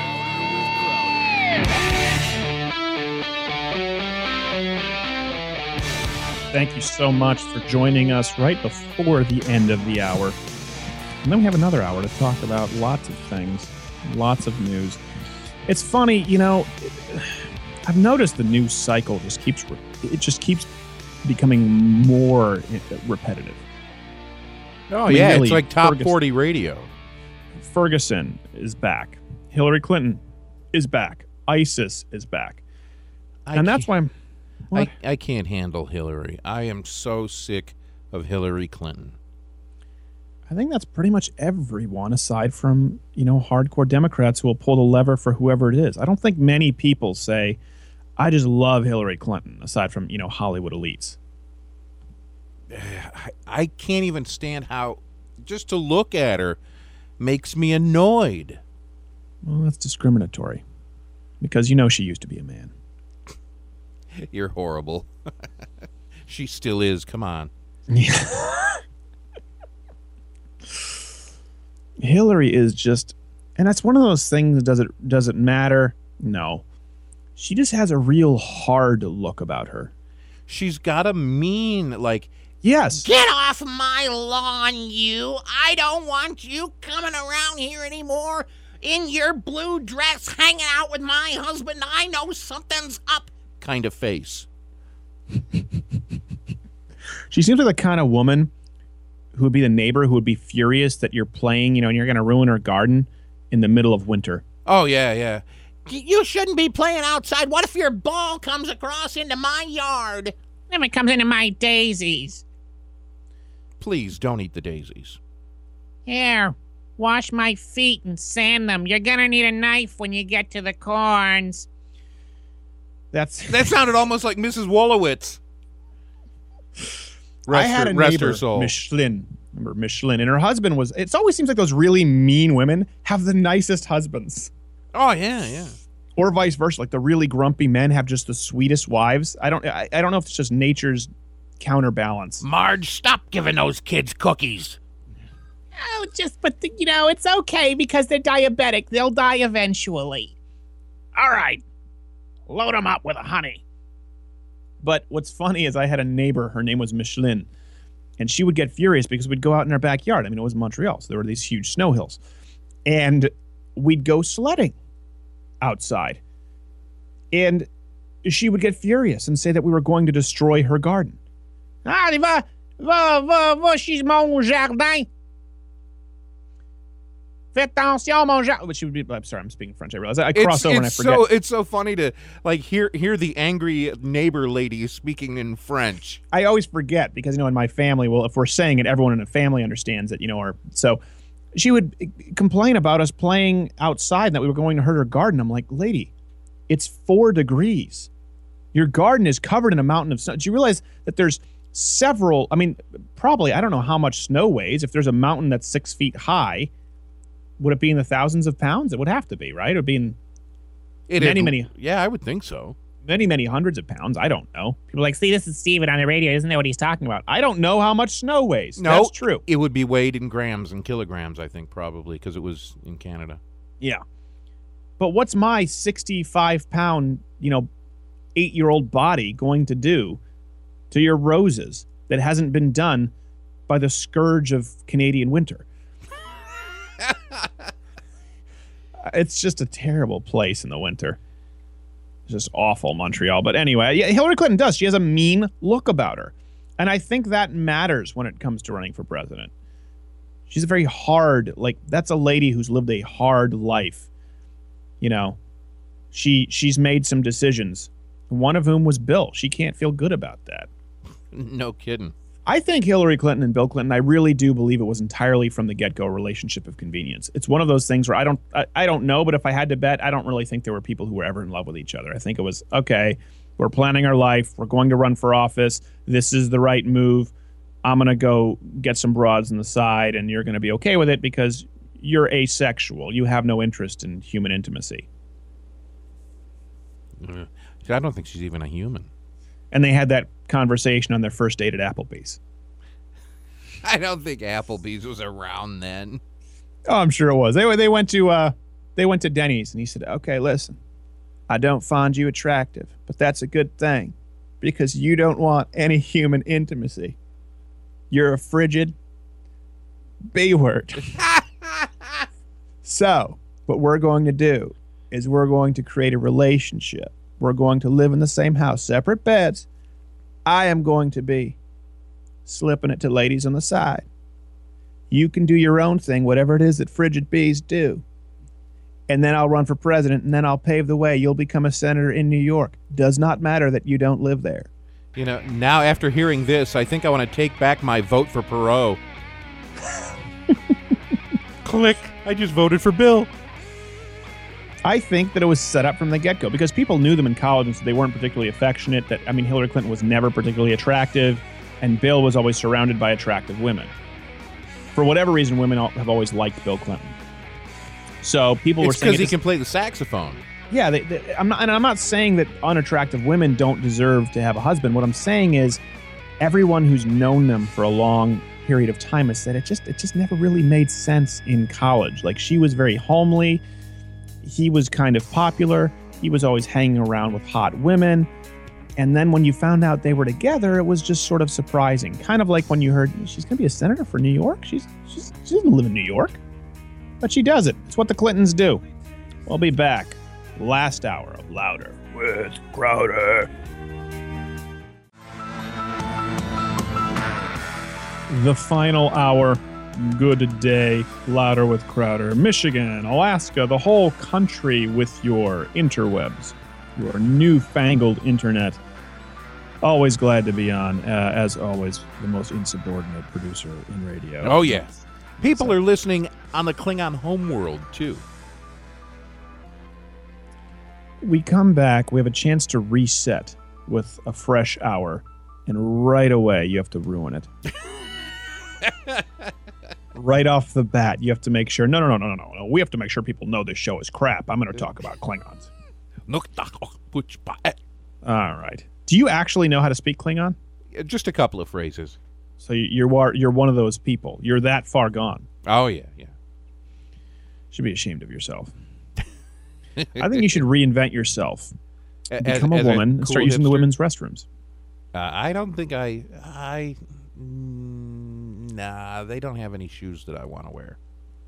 Could you ma- I, you imagine how hard it would be for me to find a nice pair of like uh what do they call them Louboutin the ones with the red on the bottom that uh I don't think I could find a pair that would fit me. What size shoe are you? Um, it's eleven men's shoe, eleven wide. Oh, they sell those. You're not. You don't even have. You don't have feet anywhere near as big as mine. Size 13 shoe. All right. Well, the reason we talk about this because we were talking about this before in the show. Man goes into Planet Fitness, wants to use a ladies' restroom, claims to be transgender. Woman gets uh, upset, complains, kicked out of the gym. Same gym, by the way, who kicked out a man simply for wearing pro-life T-shirts. What do you think? What do you think about that? Good thing, bad thing? Tweet me at S Crowder. Right now, the overwhelming majority in the country and on Twitter are people saying, "No, I would not be comfortable with that man in my restroom." Now, if this is a man who's pretending to be transgender, then I have an issue with it. If it is a person who is actually, you Did know, you see the pictures? I'm trying to Google it right now. If you go on my Twitter, they're right up there right now. Twitter.com slash S Crowder. You'll be able to see them. Several pictures. Um, here's the thing, though, Fun Dip. You do understand the problem with what you just said, right? Not entirely. There's no way to tell. Well, you, There's no way for Planet Fitness to tell if it's a man saying, I want to be a woman, or if it's what you call full transgender. There's no way for Planet Fitness to tell. That's the problem. You understand that, right? Well, I would think that there should be some sort of documentation from the doctor. You know, you've got uh, information saying, "Hey, I've been seeking treatment. I'm on hormone therapy, etc." That to me, that would make a difference. you well firstly to you that would make a difference that's not a vast majority of transgender people you're talking about 0.3% of population earth and an even smaller percentage of them are people who have actually you know lorena bobbited their johnson and are going through hormonal treatment. So now you're talking about a very small percentage.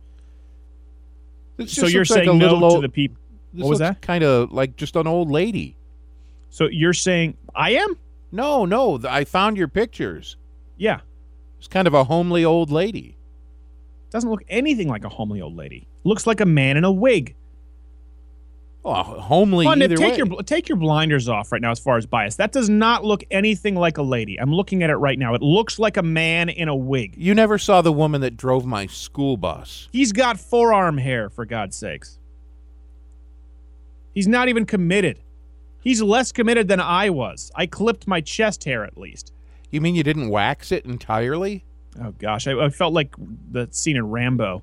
Or, or, or in 40 year old virgin? It was so anyway, you do understand the, the problem with what you said. So you're talking about 0.3% of population Earth, and statistically, very, very few transsexuals actually mutilate their genitals.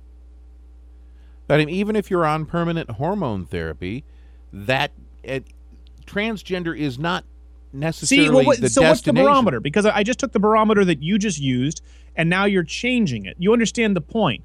The barometer for humanity since the beginning of time has been you're a man, you're a woman. It's never been up for debate. It's But never even been it's in what your contention. soul is. No, it's not. You don't even believe in souls. You're an atheist. I'm an agnostic. So the only time you believe in souls is when it comes down to whether you have a Johnson or a Punani. No, I think you can have a soul without a god. Are you talking soul in like Devil Went Down to Georgia? You talking about music soul?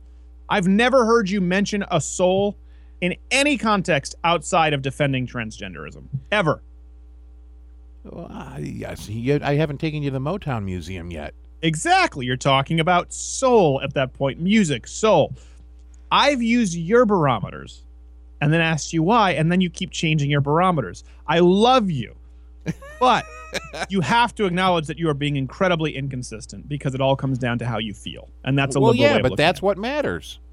That's what matters. That's what matters when enacting policy and public safety and curbing sex offense and defending women from rape is how you feel.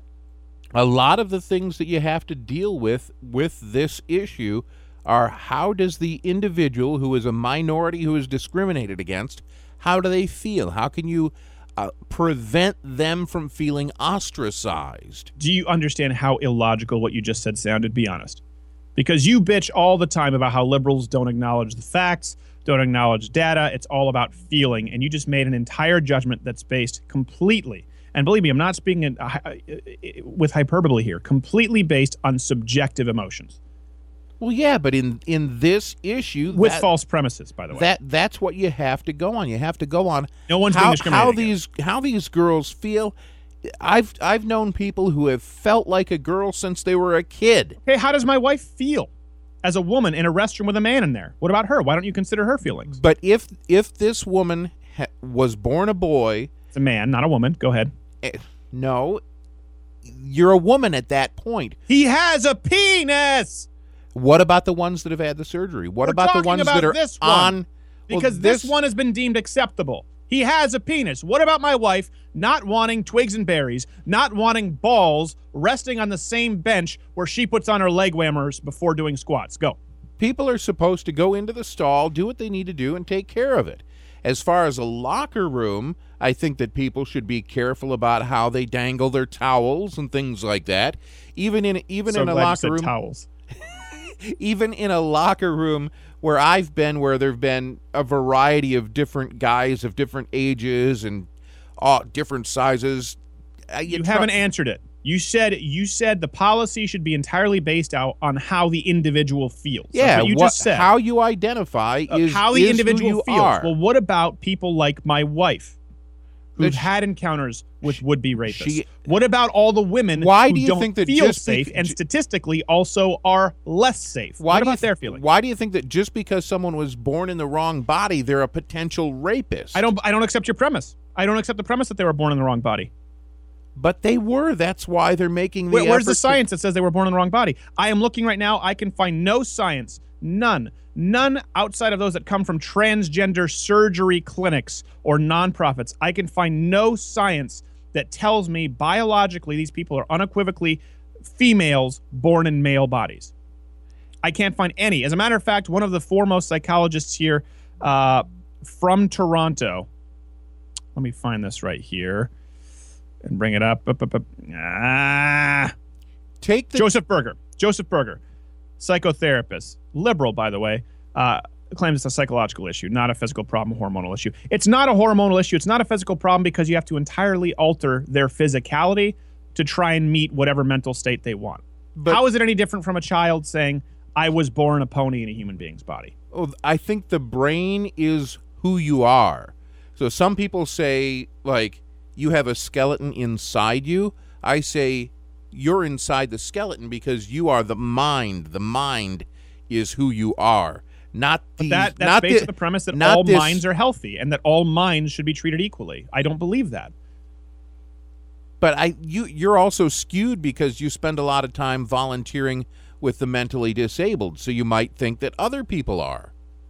No, I'm not saying mentally disabled. I've never said transgender people are mentally disabled. I, I- believe there is a psychological issue, whatever you want to, for whatever reason, that makes them think this. It doesn't mean that people have to accept it as legitimate. Just like when someone is manic depressive and thinks the world is a horrible place and that the world would be better off if they didn't exist, it doesn't mean that we should we just all accept it. And yeah, okay, go ahead and off yourself because it's what you think. You think you should be dead, so when my friend came out and said that they were going to be transitioning, this is this was a guy at the time.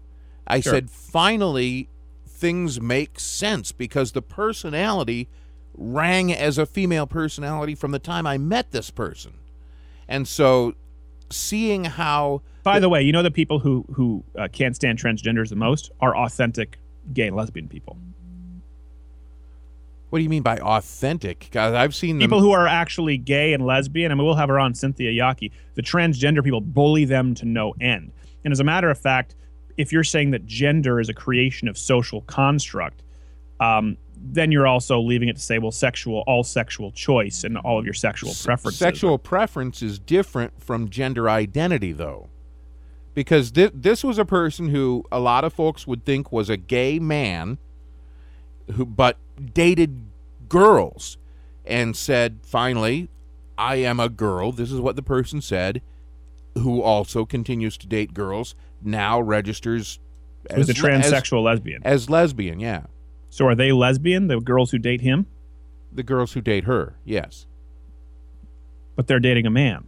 No, th- this is full everything, full hormone therapy, surgery, everything, and the soul, the spirit, the mind, if you will. But do you also not? the do you also not see? Let's let we'll, we'll go to a break and come back. Do you also not see how it just gets to a point of accepting any kind of sexual perversity?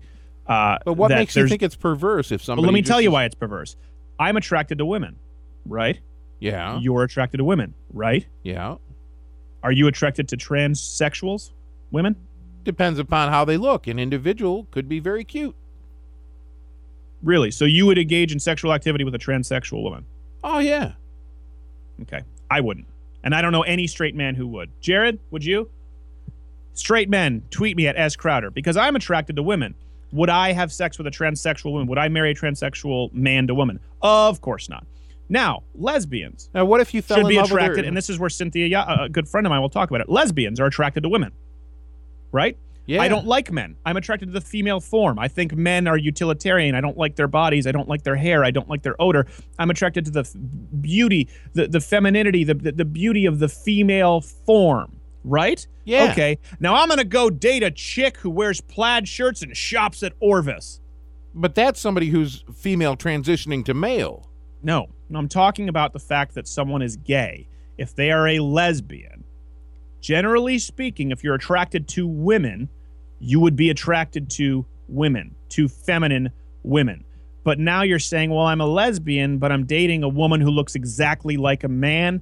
It doesn't make sense to a lot of people because it doesn't make sense. Let's go to a break. We'll come back and you can tell me I'm just a, a cisgender jackass. Louder with Crowder. We'll be back. Hey, this is Steven Crowder with Louder with Crowder to tell you about one of my favorite sites on the web, AR15.com. I know you hear AR15 say, Isn't that the scary black rifle?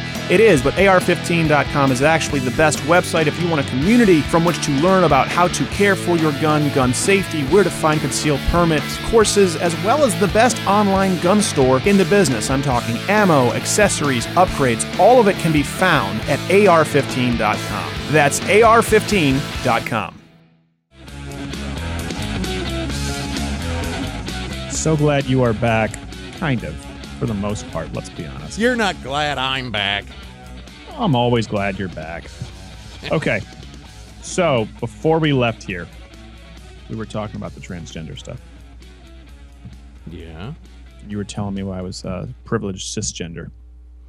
I don't know if it's a privilege just to be who you are. You know, I think that everybody should just be who they are, and that's what bathroom you get to use. Who you who you are in your mind. So, you ignore science on this issue. I I got to go with my gut. Right. I got I got to go with people I've met. You do see why that's intellectually inconsistent with everything else you've said in this show. No, because everything I everything I think about, I go with my gut. On the abortion issue, my gut says that's wrong.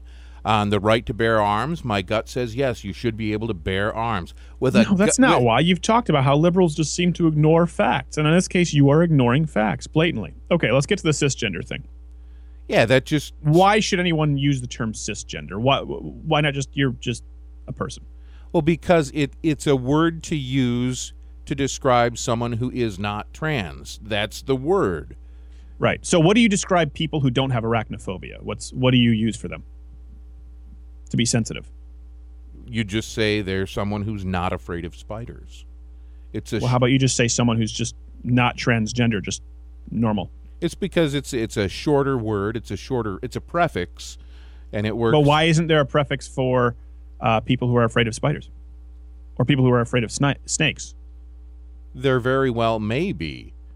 You know, it's just not in common usage yet. What about for people who are? Uh, what do you refer to people who aren't turophobic? Uh, I'm not even sure what turophobic is. Oh, okay. Well, let me explain this. Turophobic is someone who's afraid of cheese. Someone who's afraid. There's of, a higher percentage of the country who are afraid of cheese. cheese. than are transgender. Now, why would one be afraid of cheese? I know it used to give me migraines before puberty, but beyond Cheese used that, to I give have- you used to give you migraines. oh yeah, yeah. They they used to write down everything I ate as a kid, narrowed it down to uh, cheese. What do you call people who are not somnophobic? Non-somnophobic. Not not cis-somphobe? Phobe? That one I think is relegated. Again, to- because more people are afraid of falling asleep than are transgender. What about people who are cool coulrophobic? What do you call them? Do you understand the point is? The the only reason is a political motive to try and delineate between what is accepted as normal and healthy people who are not transgender and trans it is such a small percent of the populace but because they've yelled the loudest they've demanded that all other people be given a label so they don't feel bad about theirs. And their label transgender was never created out of hate. It was created to categorize and recognize this completely uh, abnormal behavior that was being scientifically observed. So they said, well, I guess transgender is the term that we'll use. There's no need for cisgender. If you're going to do that, you have to do that for anyone who is not a small micro uh, subset of the population and everything else. And like I said, whether it's, you know, hi- hilophobia, coulrophobia, whether it's, I don't know, what do you call people who, uh, who aren't pagans? What do you, that we just say, you know, a Christian, a Muslim. Muslim. Well, what about pagans? They, what if they say that's offensive? What should be everyone who's a non-pagan? My point is, it's it's entirely politically motivated. Cisgender is a silly term. But it exists. It's the term. It doesn't exist. You use it because you feel politically obligated. It doesn't exist for me. It's not an actual term. Is my point.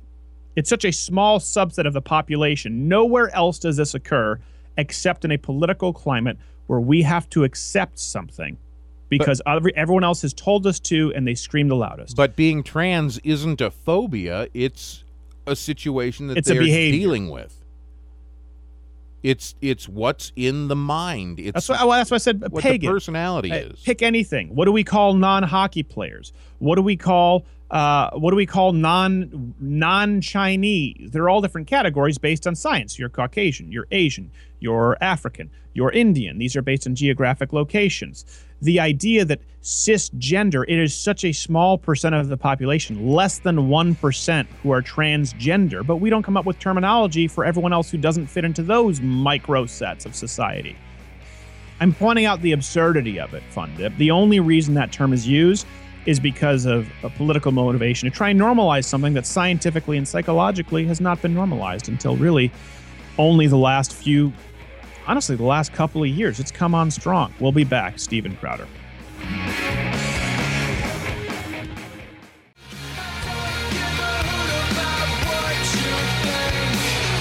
Everyone likes to dance to a happy song. Hello, listener. I'm in your ears. Hello, Newman. Hello, Jerry. We have a guest on. Not really a guest, but actually, you know, it's funny. My wife worked for Laura Ingraham, and they had her on this show. Got a little bit of an Wednesday. echo on you uh, now that you've added the guest in your room, though. Oh, we're getting an echo. Yeah.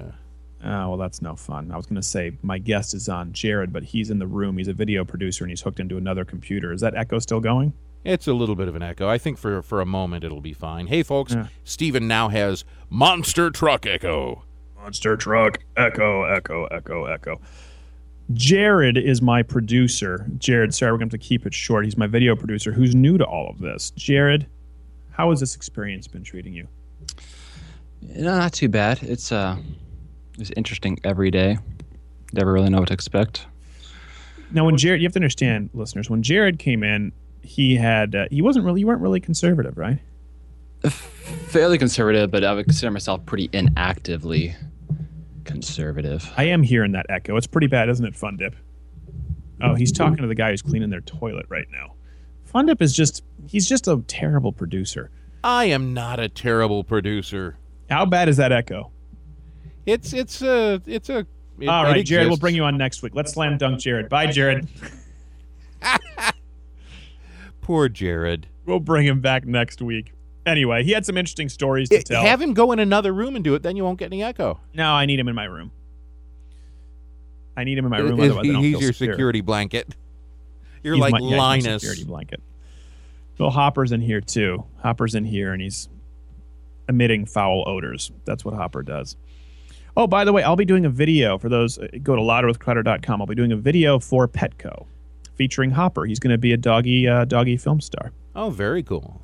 Yeah, they wanted me to do a video on uh, adopting animals and stories of people who adopt animals, but I don't think they're expecting me to tell people you probably shouldn't adopt a dog. Now, why would you say that? And Hopper's adopted. Some people should. Most people should. I not. didn't think he was your birth son. Well, I mean, I didn't get him at a pet shop or a breeder. He's a rescue. Yeah. You know, and I and I love it, and it's he's been great for us. So let me kind of talk about that for a little bit. A lot of people, if you're listening, you know, I volunteered at shelters for a while. I've worked with. Now, am I a professional trainer? No, but I'm more certified as a trainer uh, for dogs than most people who are certified as personal trainers at Planet Fitness. Let's put it that way. I took a full weekend course and had to go through and had to work with dogs. Security level dogs were A through uh, through F, and I made it up to the point of being able to work with the uh, C level dogs at this particular shelter. So, by the way, my mother-in-law saying she was listening and there was no echo, so it might just be in your studio. So Uh, may have slam dunked Jared for nothing.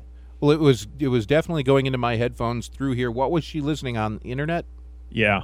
Yeah, I'm not sure what the difference is there. All right. I don't know. You don't know the internet. The point is, should you adopt a dog, America? For those of you going, go back to the AR-15 or the Hillary scandal. No, you can tune into any other show that will regurgitate the same talking points every single day. Um, Hopper's a great dog. I love Hopper. Hopper is the most people-oriented dog I have ever met. And everyone says that about their dog. It's not the same. It's like saying, you know, someone's saying, "Oh, I, you know, I really love chocolate," but there's there are some people who have a compulsive behavior, uh, compulsive relationship, I guess, with chocolate. Hopper is that way with people. He is he compulsively loves people. So that means he's very affectionate. He's very obedient. He's attached at the hip. But it also means he doesn't do so well if you leave him alone. Uh, it also means that he doesn't do so well if you tie him up outside a store like a lot of people do. It also means he can easily become overly protective of his pack, which a lot of people don't understand. Hopper's a 90 pound dog. We've also noticed that Hopper, he's never aggressive, but we've noticed he's defensive or retreats with young boys. He's not very comfortable with them. Again, because he's a rescue dog. My guess is he was probably abused. And by defensive, I mean he'll go away. He'll try and go. We had, you know, like a boy just run up and, ah, and just grab him and hug him, which I would never do with a dog I don't know. And Hopper just sat there and. How old was Hopper when you got him? Five. Oh man, yeah. So th- who knows what was going on in the first five years? Oh, we got him with alopecia, which means he was balding, Lyme disease, and a broken leg. We know more about him than most people would know about a lot of rescues, but you don't know everything. He he goes nuts in a crate. You cannot crate him. No, we've never really had any accidents with him in the house. He's never eaten anything aside from trash. When Hillary left a Slim Jim at the top of the trash, I can't blame him. Um, but the, he and then we got a locking trash can because one time he got into the trash, so we got a locking trash can. And then we came home and a locking trash can was chewed up and on the floor. and ever since then, we've often just forgotten to lock the trash can. He's never done it again. And see, my cats don't do that. They don't eat a trash can. Right. Well, he doesn't anymore either because we can leave it unlocked. And I, his motto is, "If at first you don't succeed, give up." That's the Hopper model. I So- can't argue with that. Right. These are the points. So, should a family with young boys rescue Hopper? No. And the the uh, the rate of dogs that are rescued and go back into pounds, uh, it's something like seventy something percent. So rescue dogs are just recycled. They're just often like repeat offenders. They're just sent back and sent back, and it's not necessarily the dog's fault. So, for example, Hopper is a great dog, right? But we're very very firm in our training of Hopper. Hopper never goes through a doorway before us. He never goes up the stairs before us. We go first, he follows. He's never allowed to pull on a leash. He's never allowed to uh, have food until we give him permission to have food. He's never allowed to get up on furniture unless we tell him, and there's one piece of furniture he's allowed to get up, uh, uh, on which he's allowed to get up. Now, people say, that's mean. Well, no, we have a great relationship with the dog. What does that do? It, it constantly establishes that we are the leader and he follows us to the point where when we walk Hopper, he he looks at me. He's looking up at me. So if I change direction, if I'm walking and I change direction, I don't need to pull the leash because he sees me, he looks at me, and he tracks with me and he follows me. So what people say, well, that's mean. Let a dog be a dog. Well, what's safer, a dog pulling and sniffing and running, or a dog who's watching me so he doesn't run into traffic? A dog who obeys me so he doesn't run out and get hurt by somebody else or scare somebody. I need to do these things with my kid. Actually, you know what? It is very similar as far as setting up a relationship of, hey, I'm in control, you're not. You know, so so basically, your kid doesn't get to, I don't know, play video games until you tell him, okay, your homework's done, time to play video games. What is that? People say that sounds mean, that sounds strict. Well, that prevents you from having to spank him. That prevents you from having to punish him because you love him and you're teaching him to respect the relationship. And that's very important with dogs. Because if dogs don't feel like you're the leader, they will try and take that position. Ben They'll has done that. Really does does Ben actually do that? Oh, he's totally he's he thinks he's in charge. Right. Yeah, well see that's the thing. If they feel like there's people need some kind of leadership. Now some people are leaders, that's true. And some dogs are leaders of the pack, but they will relent if they say, "Oh, this is the leader to my pack." And most dogs, just like most people, are not designed to be the leader of the pack. And pe- some people will say your dog science is not sound. Ian Dunbar, blah blah blah. Well, listen, we've taken our dog to many, many, many different trainers, and we finally have one actually who's been been great from uh, Bark Busters. They come to your house and they taught us all these things. And even though I had been trained in in working with dogs, listen, when you work with red zone dogs, when you work with dogs who have violent histories, you learn these things really quickly. If I'd have gotten in the kennel with some of these dogs where I'd volunteered, you know, they would have bitten me if I didn't know how to assert myself. So, is it good to rescue a dog? If you understand all of those things and you're willing to do all of those things and you have found the right dog for your family, yeah, I think it's great.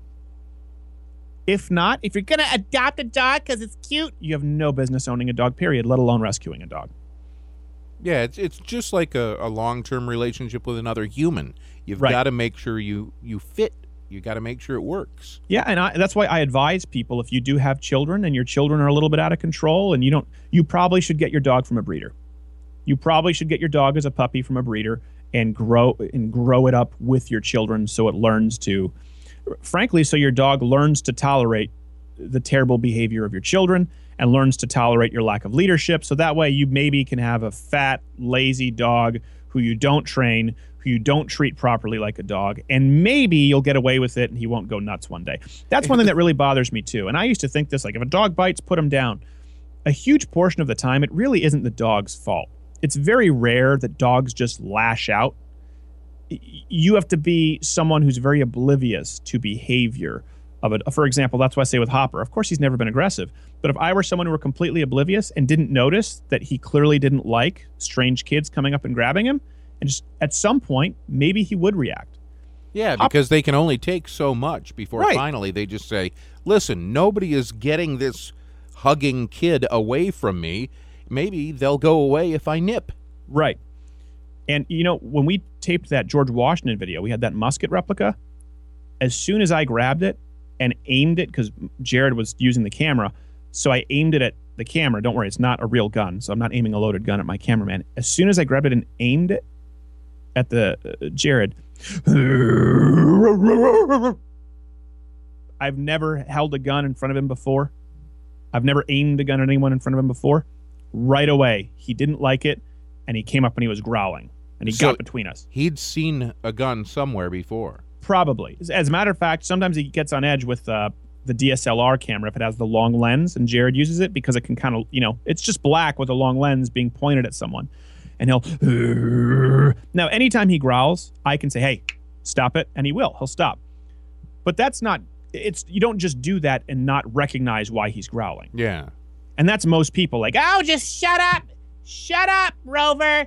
Shut up. Oh, the dog's always barking. Shut up. meanwhile, you know, someone's making off with your flat screen in the back. Yeah. Shut up! That's why you got a dog. I don't discourage my dog from barking at the door. We actually say good hopper. So when he barks at the door, good hopper, we go down, he still barks. We make sure that he he uh, backs up from the door about three or four paces and then quiets down when I point him. I'm trying to think if we can get him to growl. Uh, he's he's out cold. I was gonna see if I could get him to bark. He's literally out cold right now. That's mostly what he does. He just sleeps. But uh, the point is, so I'll be doing this video for Petco at louderwithcrowder.com. And yeah, I think adopting a dog can be an absolutely great thing. But just like liberalism sullies everything else with Feeling good. Good feelings. it's the same reason Planet Fitness, of course, is liberal because it's not about accomplishment. It's not about uh, uh, goals. It's not about achievement. It's about Feeling good and who you are. Same thing with adopting dogs. It's not about what's best for the dog. It's about what's cute and what feels good. Some people would do very well to adopt dogs. Most of you have no business adopting a dog. Louder with Crowder. We'll wrap this up with a nice bow for you after the break. If you're anything like me, you enjoy a good glass of wine, but finding the right kind can be a hassle, or maybe you want to buy a nice bottle as a gift but don't know where to start. That's where Simplified Wine comes in. Simplified Wine makes buying good wine simple. Just call 844 297 WINE, where a qualified sommelier will take your information budget, send you a curated list, and then wine straight to your door. It's just that simple. By the way, they also have a price match guarantee, so it's not only the easiest way to get great wine, but the least expensive. All you do is call Simplified Wine at 844 297 WINE. That's 844 297 WINE. Or don't like phone calls, you can just go to simplifiedwine.com and hit the Simplify button. Same thing, just digital. Any wine you want, they can get. Just call Simplified Wine at 844 297 WINE to have the best wine at the best price delivered straight to your door. Guaranteed. What could possibly be simpler? Call Simplified Wine today, 844 297 Wine.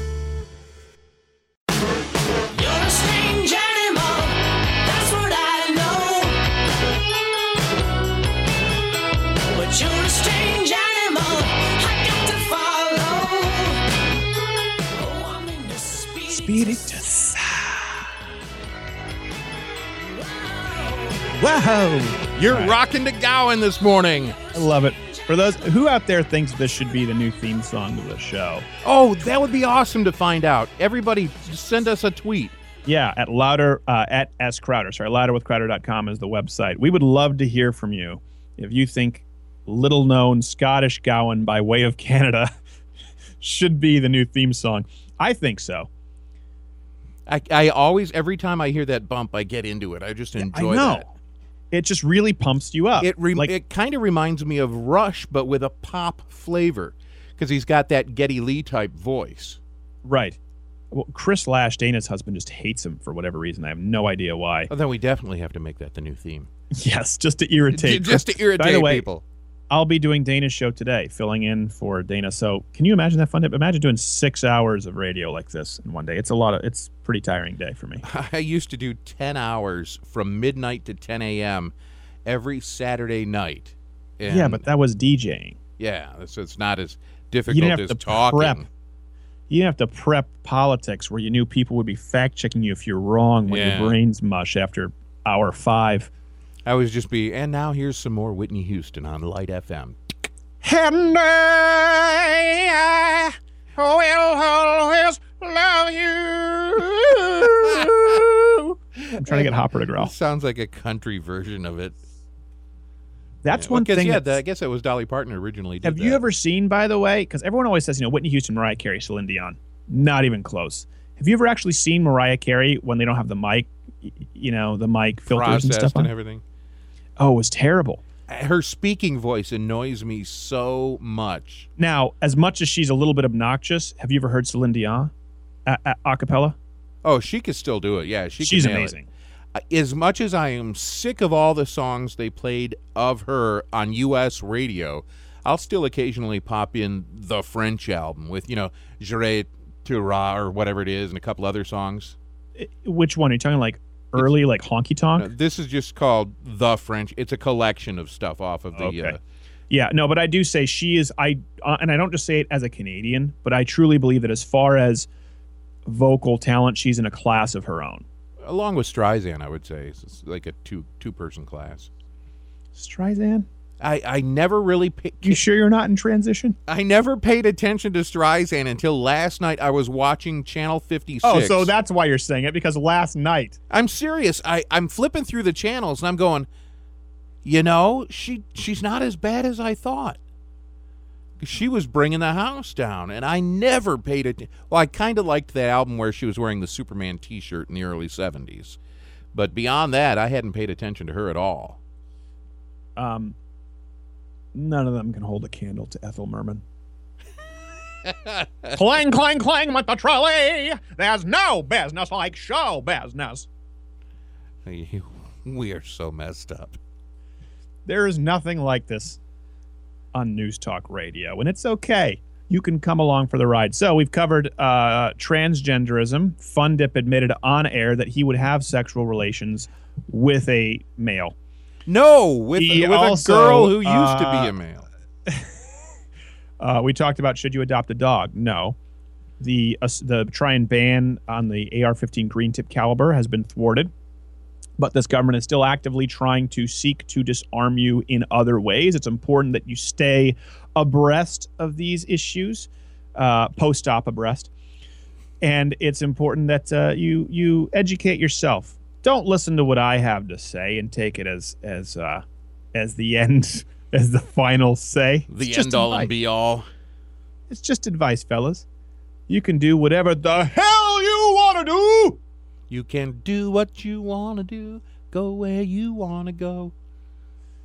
I'm trying to think. What is that song? It's some song that I, I, I don't think it was a one hit wonder, maybe, but I don't remember who did it. No. Funny little known fact. Everyone. This is one thing too. Everyone loves to praise every. You know, once they're dead, they're all they're legends, right? Oh, yeah. Jimi Hendrix, when he was alive, was opening for the Monkees. Oh, everybody knows that. That's common Really? knowledge, yeah. I, well, no, I don't think a lot of people know that. Yeah, be, before he hit it really big, he opened for the Monkees. And uh, any book you read about Hendrix, any book you read about the Monkees, it's it's right there. It's but I think they were pretty friendly. I don't think he ever really trashed the Monkees. no, no, it, it was it's just one of those strange tours that was put together. I mean, who doesn't like Davy Jones? I He's think I one. think probably uh, probably Mike Nesmith because Hmm. Mike Nesmith never toured with them later until after Davy passed away, and now Nesmith tours with the other two. The Monkees. You know, they were a huge influence on the Beatles. Duh. Smack. Oh gosh, I'm looking at this picture of this virtual uh, smack. picture of this uh, this car engine part tranny uh, that looks like a man. The Planet part. Fitness guy. This guy didn't even try. He has to has hair in his knuckles. He looks just like a regular lunch lady from. He does not look Grandview anything like a lunch lady. That's what. Well, at my school, that's what the lunch ladies looked like in the early '70s. He looks like you in a wig. Well, he's thinner than I am. Well, listen, at, the, at some point, same with Planet Fitness, you know, people they don't want athletes training there. Well, why why don't you consider how I feel, Fun Dip? Why don't I have the right to train in an effective way at Planet Fitness? Why is it okay to discriminate against me? I was fat. You've got life on a platter. What are you trying to kid? I was fat. I lived out of an 82 Datsun Which, by the way, this is, I was going to say this. Yeah, I, people say I have my life given to me on a platter. Okay, let me tell you something.